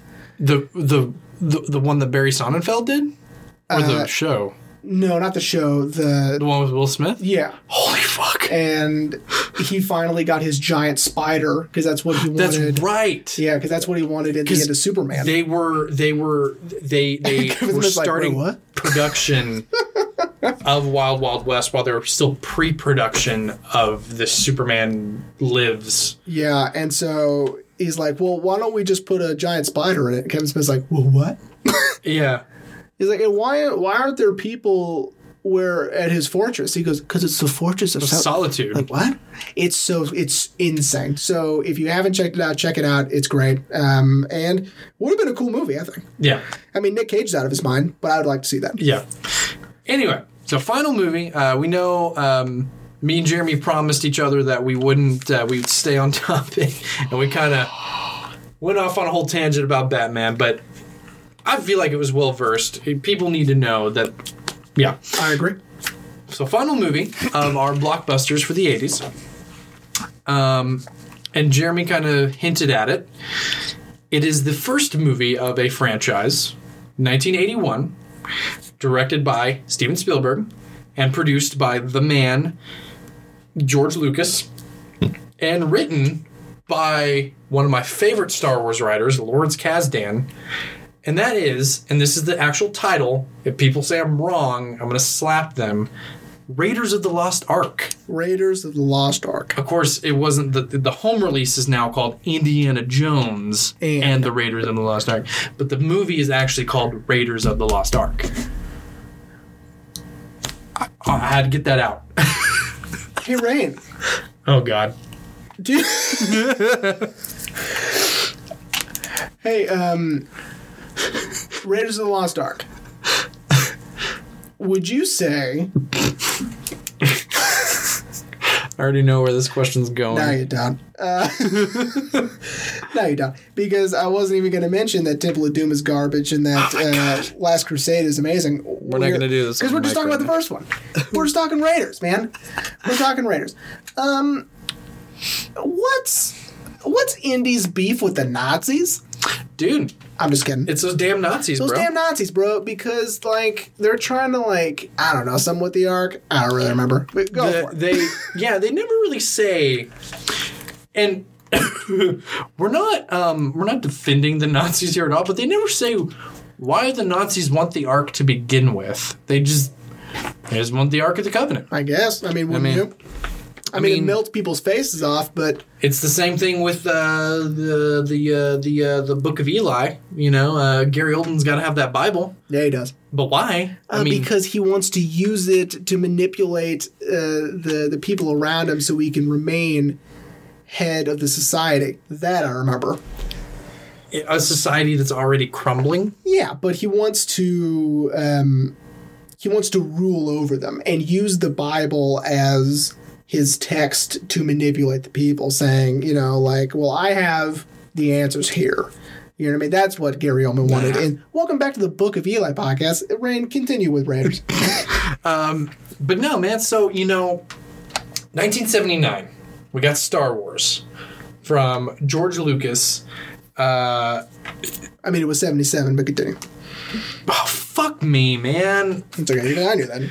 You know, and from a non Star Wars fan to a diehard Star Wars fan, Yeah. dude, I'm gonna get fucking blasted in the comments. Probably. Comments. Do we Comments. get comments? no. I don't give a shit about this. Anyway, okay, so 1977, Star Wars, George Lucas. Uh, did you know why he didn't want to cast Harrison Ford as Han Solo? Sidebar. Uh, no, I don't. It's because they just did American Graffiti together. Mm, That's right. and he didn't want to use Harrison twice in two different movies. Jesus Christ, I am sorry, everyone. My fucking watch is going off like crazy. My smartwatch.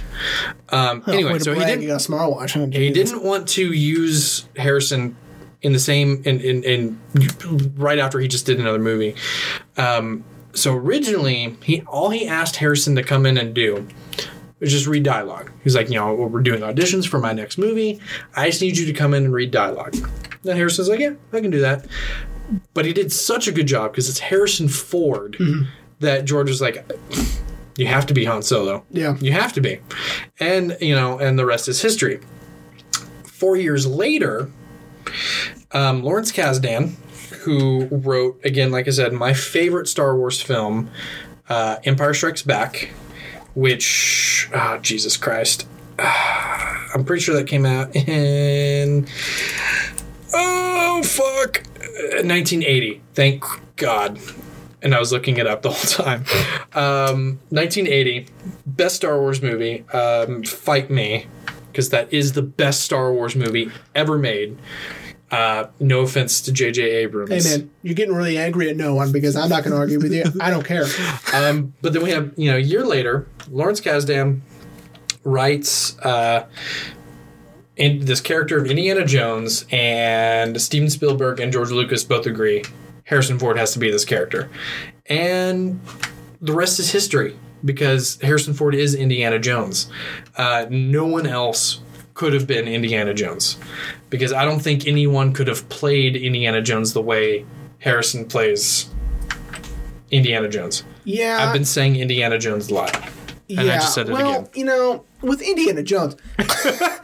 uh, thanks. So my favorite character trait is something I really identify with, and it's just do what's easier. Don't work smarter, not harder. So when that guy, I'm assuming you're talking. I know. yeah, so when that guy's got that sword, and right? he's doing all his cool tricks. Oh, that poor guy, man. He he practiced forever, dude. For he like trained and practiced for months. And, then Harrison just goes. well, I mean, gun- I'd probably just shoot him. well, and you know why? Because uh, he was sick. Yeah. uh, he. he uh, I think it was like he had fe- uh, like a uh, like a fever stroke, and I think he had contracted something while they were filming in God knows where. God, yeah. Um, and so Harrison was like, "Well, wouldn't it be?" Here, I'll let you. You I brought mean, it up. I'll let you it. Work smarter, not harder. So that guy just shows up with his, you know, like looks like a Saudi Arabia sort of like sword or whatever, Yeah. and you know starts flipping it around and you know taunting him with it and like let's go. And then Harrison, you know, Andy just grabs his gun and shoots him and he just walks on. you know Yeah, what I mean? yeah. Work smarter, not harder. I, that's my favorite.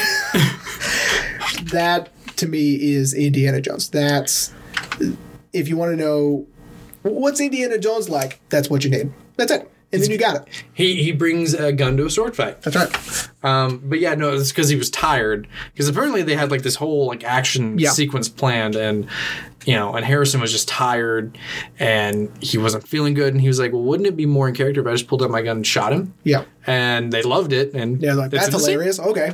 Um, which I yeah, I'm guy. glad you mentioned that because the movie has a lot of funny parts in it that you wouldn't suspect for a action adventure film. Um, but it's great. It's, Hmm. is great. It is so. It, it is. Uh, I mean, it's so good.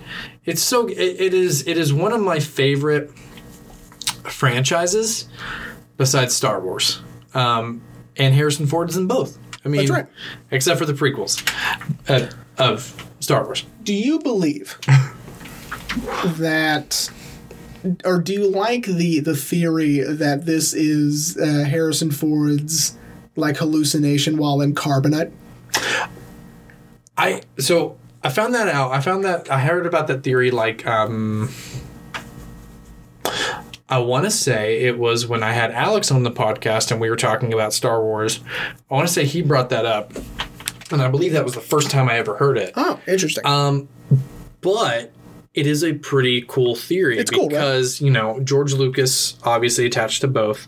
Um, Spielberg also really guided George with Star Wars. You know, Spielberg never produced anything, but he really guided George on what he thinks. You know, like well, you know, if this is what your character should be doing, then you know maybe go this way.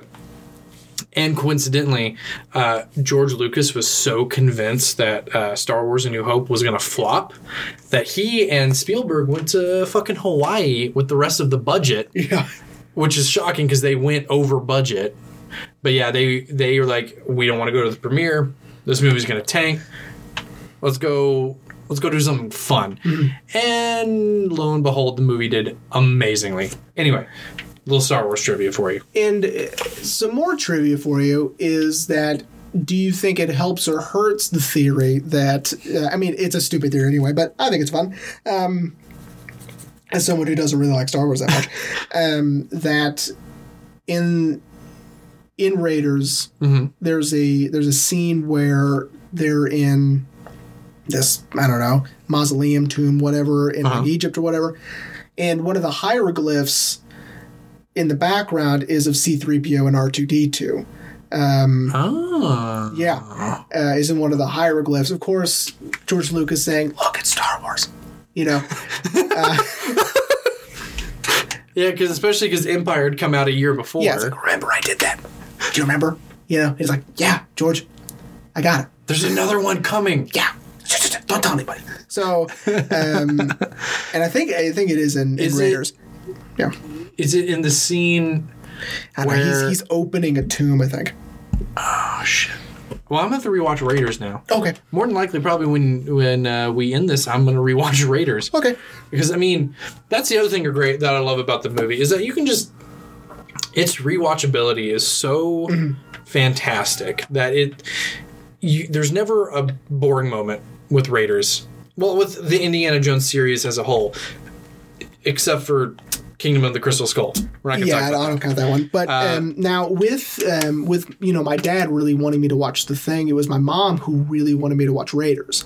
Okay. and I think it was in high school or something. And she was like, "Jeremy, get over here now." You know how my mom talks. Yes. And not like that. She's really sweet. Anyway, I would go, "Yes." She goes, "Get over here," and I was like, "What? Did I do something wrong?"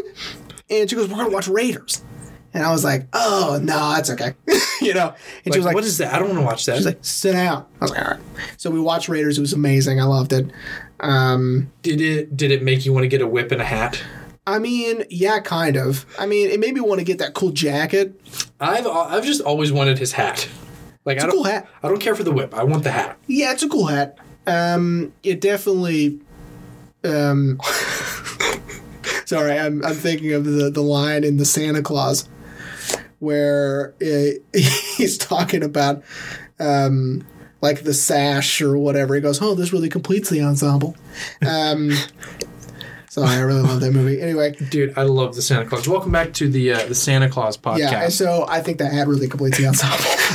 Well, I mean, it does. I mean, without the hat, um, I mean, yeah, he's an archaeologist, but without the hat, he's, he's just he's just a dude Yeah, with you a can whip. get rid of the jacket and it's okay. yeah, which He is doesn't they, wear it all the time. Which is you know well, that's what they do in Temple of Doom. Yeah, He only has his hat because his uh, I think he loses the jacket. yeah. even though I know you don't like Temple of Doom, but Temple No. Doom was a prequel to Raiders.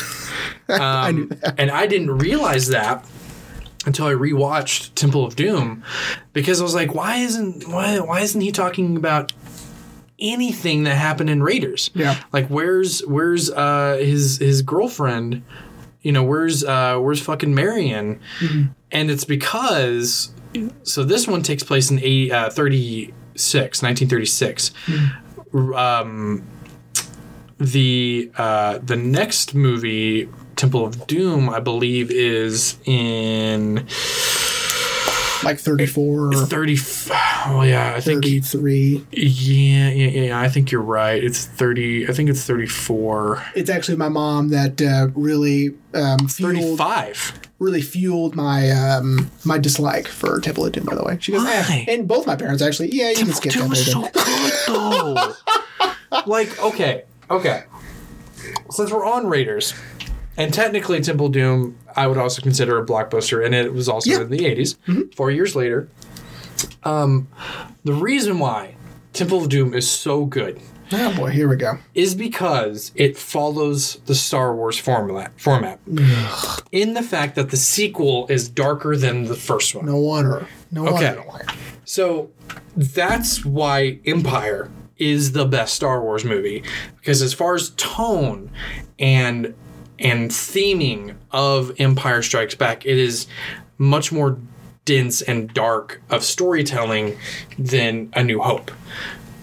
And same goes for Raiders versus Temple of Doom. Raiders is, you know, it's an I mean both movies are an adventure. Mm-hmm. You know, but Raiders isn't as dense with all of this pulling hearts out of people's chests. And, you know, even though the Nazis, I'm pretty sure, want to use the Ark of the Covenant to take over the world, um, We assume we assume. maybe they just want it just to have. I don't know. But, you know, that's why, to me, Temple of Doom is the best one. Not going to disagree with you. Um, it Temple of Doom has a very interesting place and a very important place in film history. Unfortunately, it has to do with something I don't care for very much, which is our current um, rating system. Um, but ah, Jack Valenti, God, he's burning in hell right now. I hope. Anyway, um, it, two um, Steven Spielberg films are the reason we have PG 13. It is Temple of Doom and it is Gremlins. Mm-hmm. Uh, these Yeah, are the yeah, two films that prompted the rating be not jump from PG to R, but have an in between. Yeah, because you know R was usually considered for more raunchier uh, comedies and Or more violent. Right. and PG was a little bit more friendly, but maybe some adult humor like Ferris Bueller is p- considered PG, even though they say shit. They, drop one fuck, don't they? No, I don't think so. But um, so was um, Back to the Future was also PG. So Mm-hmm. Temple of Doom and Gremlins are like it's not hard enough for an R, but it's But it's too far to be PG. So let's create something else. And Mm-hmm. again, it has to do with our stupid rating system, which I hate so much. It's flawed, it's stupid, and it shouldn't be followed. But nevertheless, it is. Temple of Doom does have its important place in film history, but now and I'll give you that. now like I said, I don't I don't dislike The Last Crusade. Yes, you do. You dislike Crusade, and you dislike me. And you know what? I take offense, and I'll tell you why I like Last Crusade. Uh, Last Crusade is equivalent to Die Hard with a Vengeance in that it's sort of this, you know, fun, um, you know, like riddle solving and, you know, Yeah. sort of an adventure Yeah, type, yeah. which I really like. You know what I mean? That's why Again, I like I Die Hard with a don't. I don't dislike The Last Crusade. Um, Sean Connery and Harrison Ford have such good chemistry together. Um, the only my only qualm with the movie is that the fucking Nazis are still in it, man. like, who gives a shit? We already saw them in Raiders, you know, and, and I think that's why I love Temple of Doom. Because, yeah, it's happening a year before, but the Nazis still had power in 1934, 1935. But that's not their, we're not focused on that. You know, Yeah, but the Nazi problem gets gets worse. It doesn't get better in the in the uh, forties. I know, but like, Oh, I don't even remember what time uh, period Last um, Crusade takes place. hang on. It hang could on. be like thirty nine, which is the year you. they invaded Poland. So what about that?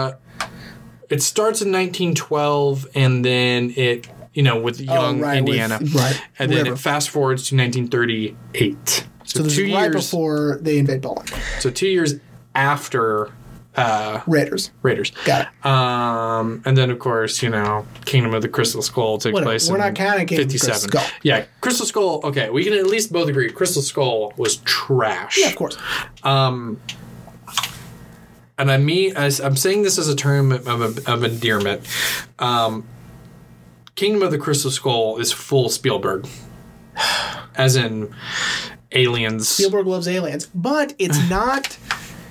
I will give Spielberg the this. All right, Dan Uh-huh. Aykroyd is the reason I know any of this, by the way, because Dan Aykroyd loves aliens. Really? Yeah, yeah.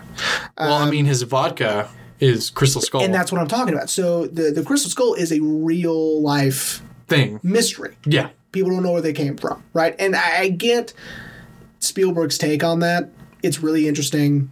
Whatever, who cares? It's People don't know where they came from. I get it. Whatever, making up where You they come from, fine. what they tried to do with Kingdom of the Crystal Skull is, you know, capture that, you know, adventure, mystery, puzzle solving that they did with Raiders, Temple of Doom, and Last Crusade with, an added super or not supernatural science fiction, I guess you would say. and instead of um, German Nazis, we have Russians because it's 57, Right. which I feel like is a huge leap from 38, which is Last Crusade. Uh, time frame they- is They might have done, and I don't, I don't know the math, but they might have done what they did with Blade Runner 2049, where that would, from when Blade Runner came out in 82, then when in 2017, when Blade Runner 2049 came out, that is the the actual exact, time gap. Yeah, that is the exact time gap. I mean, So I haven't done the math or anything, but well, here, you know, it could be. on Mike, let's let's let's do this. So, Uh, uh, here we go. math. Ugh, gross. Last Crusade came out in '89, and it takes place in 1938. Okay. And then Kingdom of the Crystal Skull came out in 2008, takes place in 1957. So that is a Yep. Uh, Nope, nine year gap from 2000 so, uh, 89 to 2008. Nine year gap 89 to 2008, and then from 80 from 30 did you say it's nine year gap? That's not true. 19 gap 19 year gap Yeah. I I can't do math That's okay. I Son think this is also 19. so 19 years and then I said 57 in Yep. It is a 19 year gap. In and then 1983 mm-hmm. yeah 19 Yep. okay so that was smart on Okay, their that's part cool. then So yeah, yeah. So they actually did do what Blade Runner did, um, but Blade Runner did it better. yeah Not a big deal. Crystal Skull it just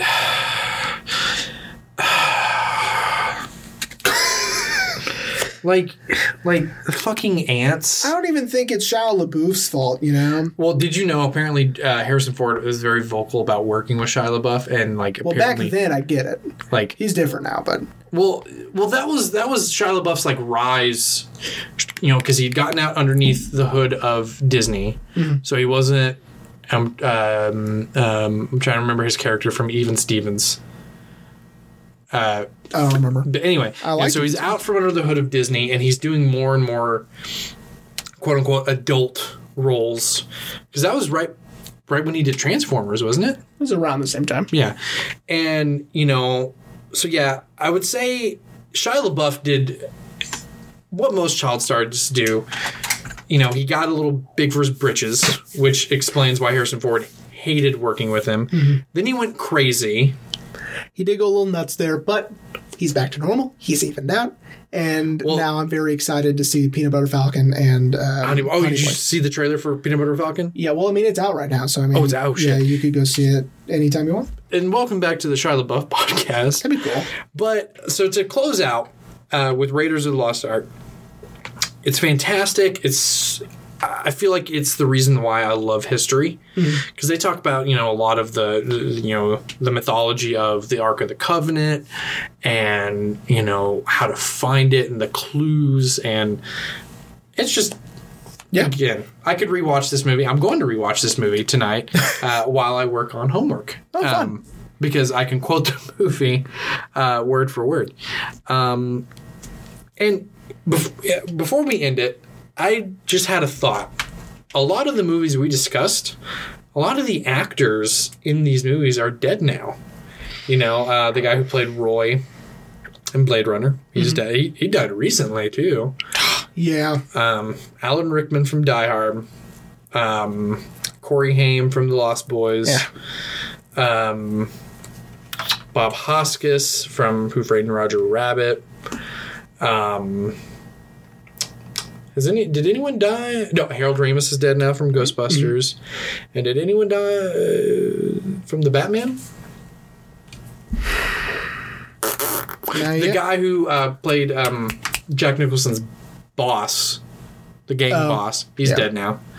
I don't remember his name. He was also in City Slickers, yeah, you're right. and both City Slickers. Yeah, he was in both. Um, but yeah, man. Um, so blockbusters. Blockbusters. Um, next week will be short, probably. I haven't, as of right now, I have nothing for next week. I have no idea what I'm going to do next week, but I'll figure it out. So to close out our 80s month next week, um, me and Jeremy are going to do kind of like a retrospective of 80s films yeah. kind of like a like a brief like summary of this month of, of talking about 80s and it should be fun and uh, you know we're glad. I know i'm glad. I don't know about jeremy. Uh, you know i'm glad that everyone's been sticking around and you know l- enjoying the the the the 80s look back because after we do our final episode it's going to go back to talking a little bit more specifically about specific movies. I know Jeremy's already got I have a lot planned. planned. Yeah, yeah, yeah. And you know what? He deserves it because he had to stick it out with me for this whole month of talking about 80s. So, Yeah, I appreciate you saying I deserve it because I do. so thank you.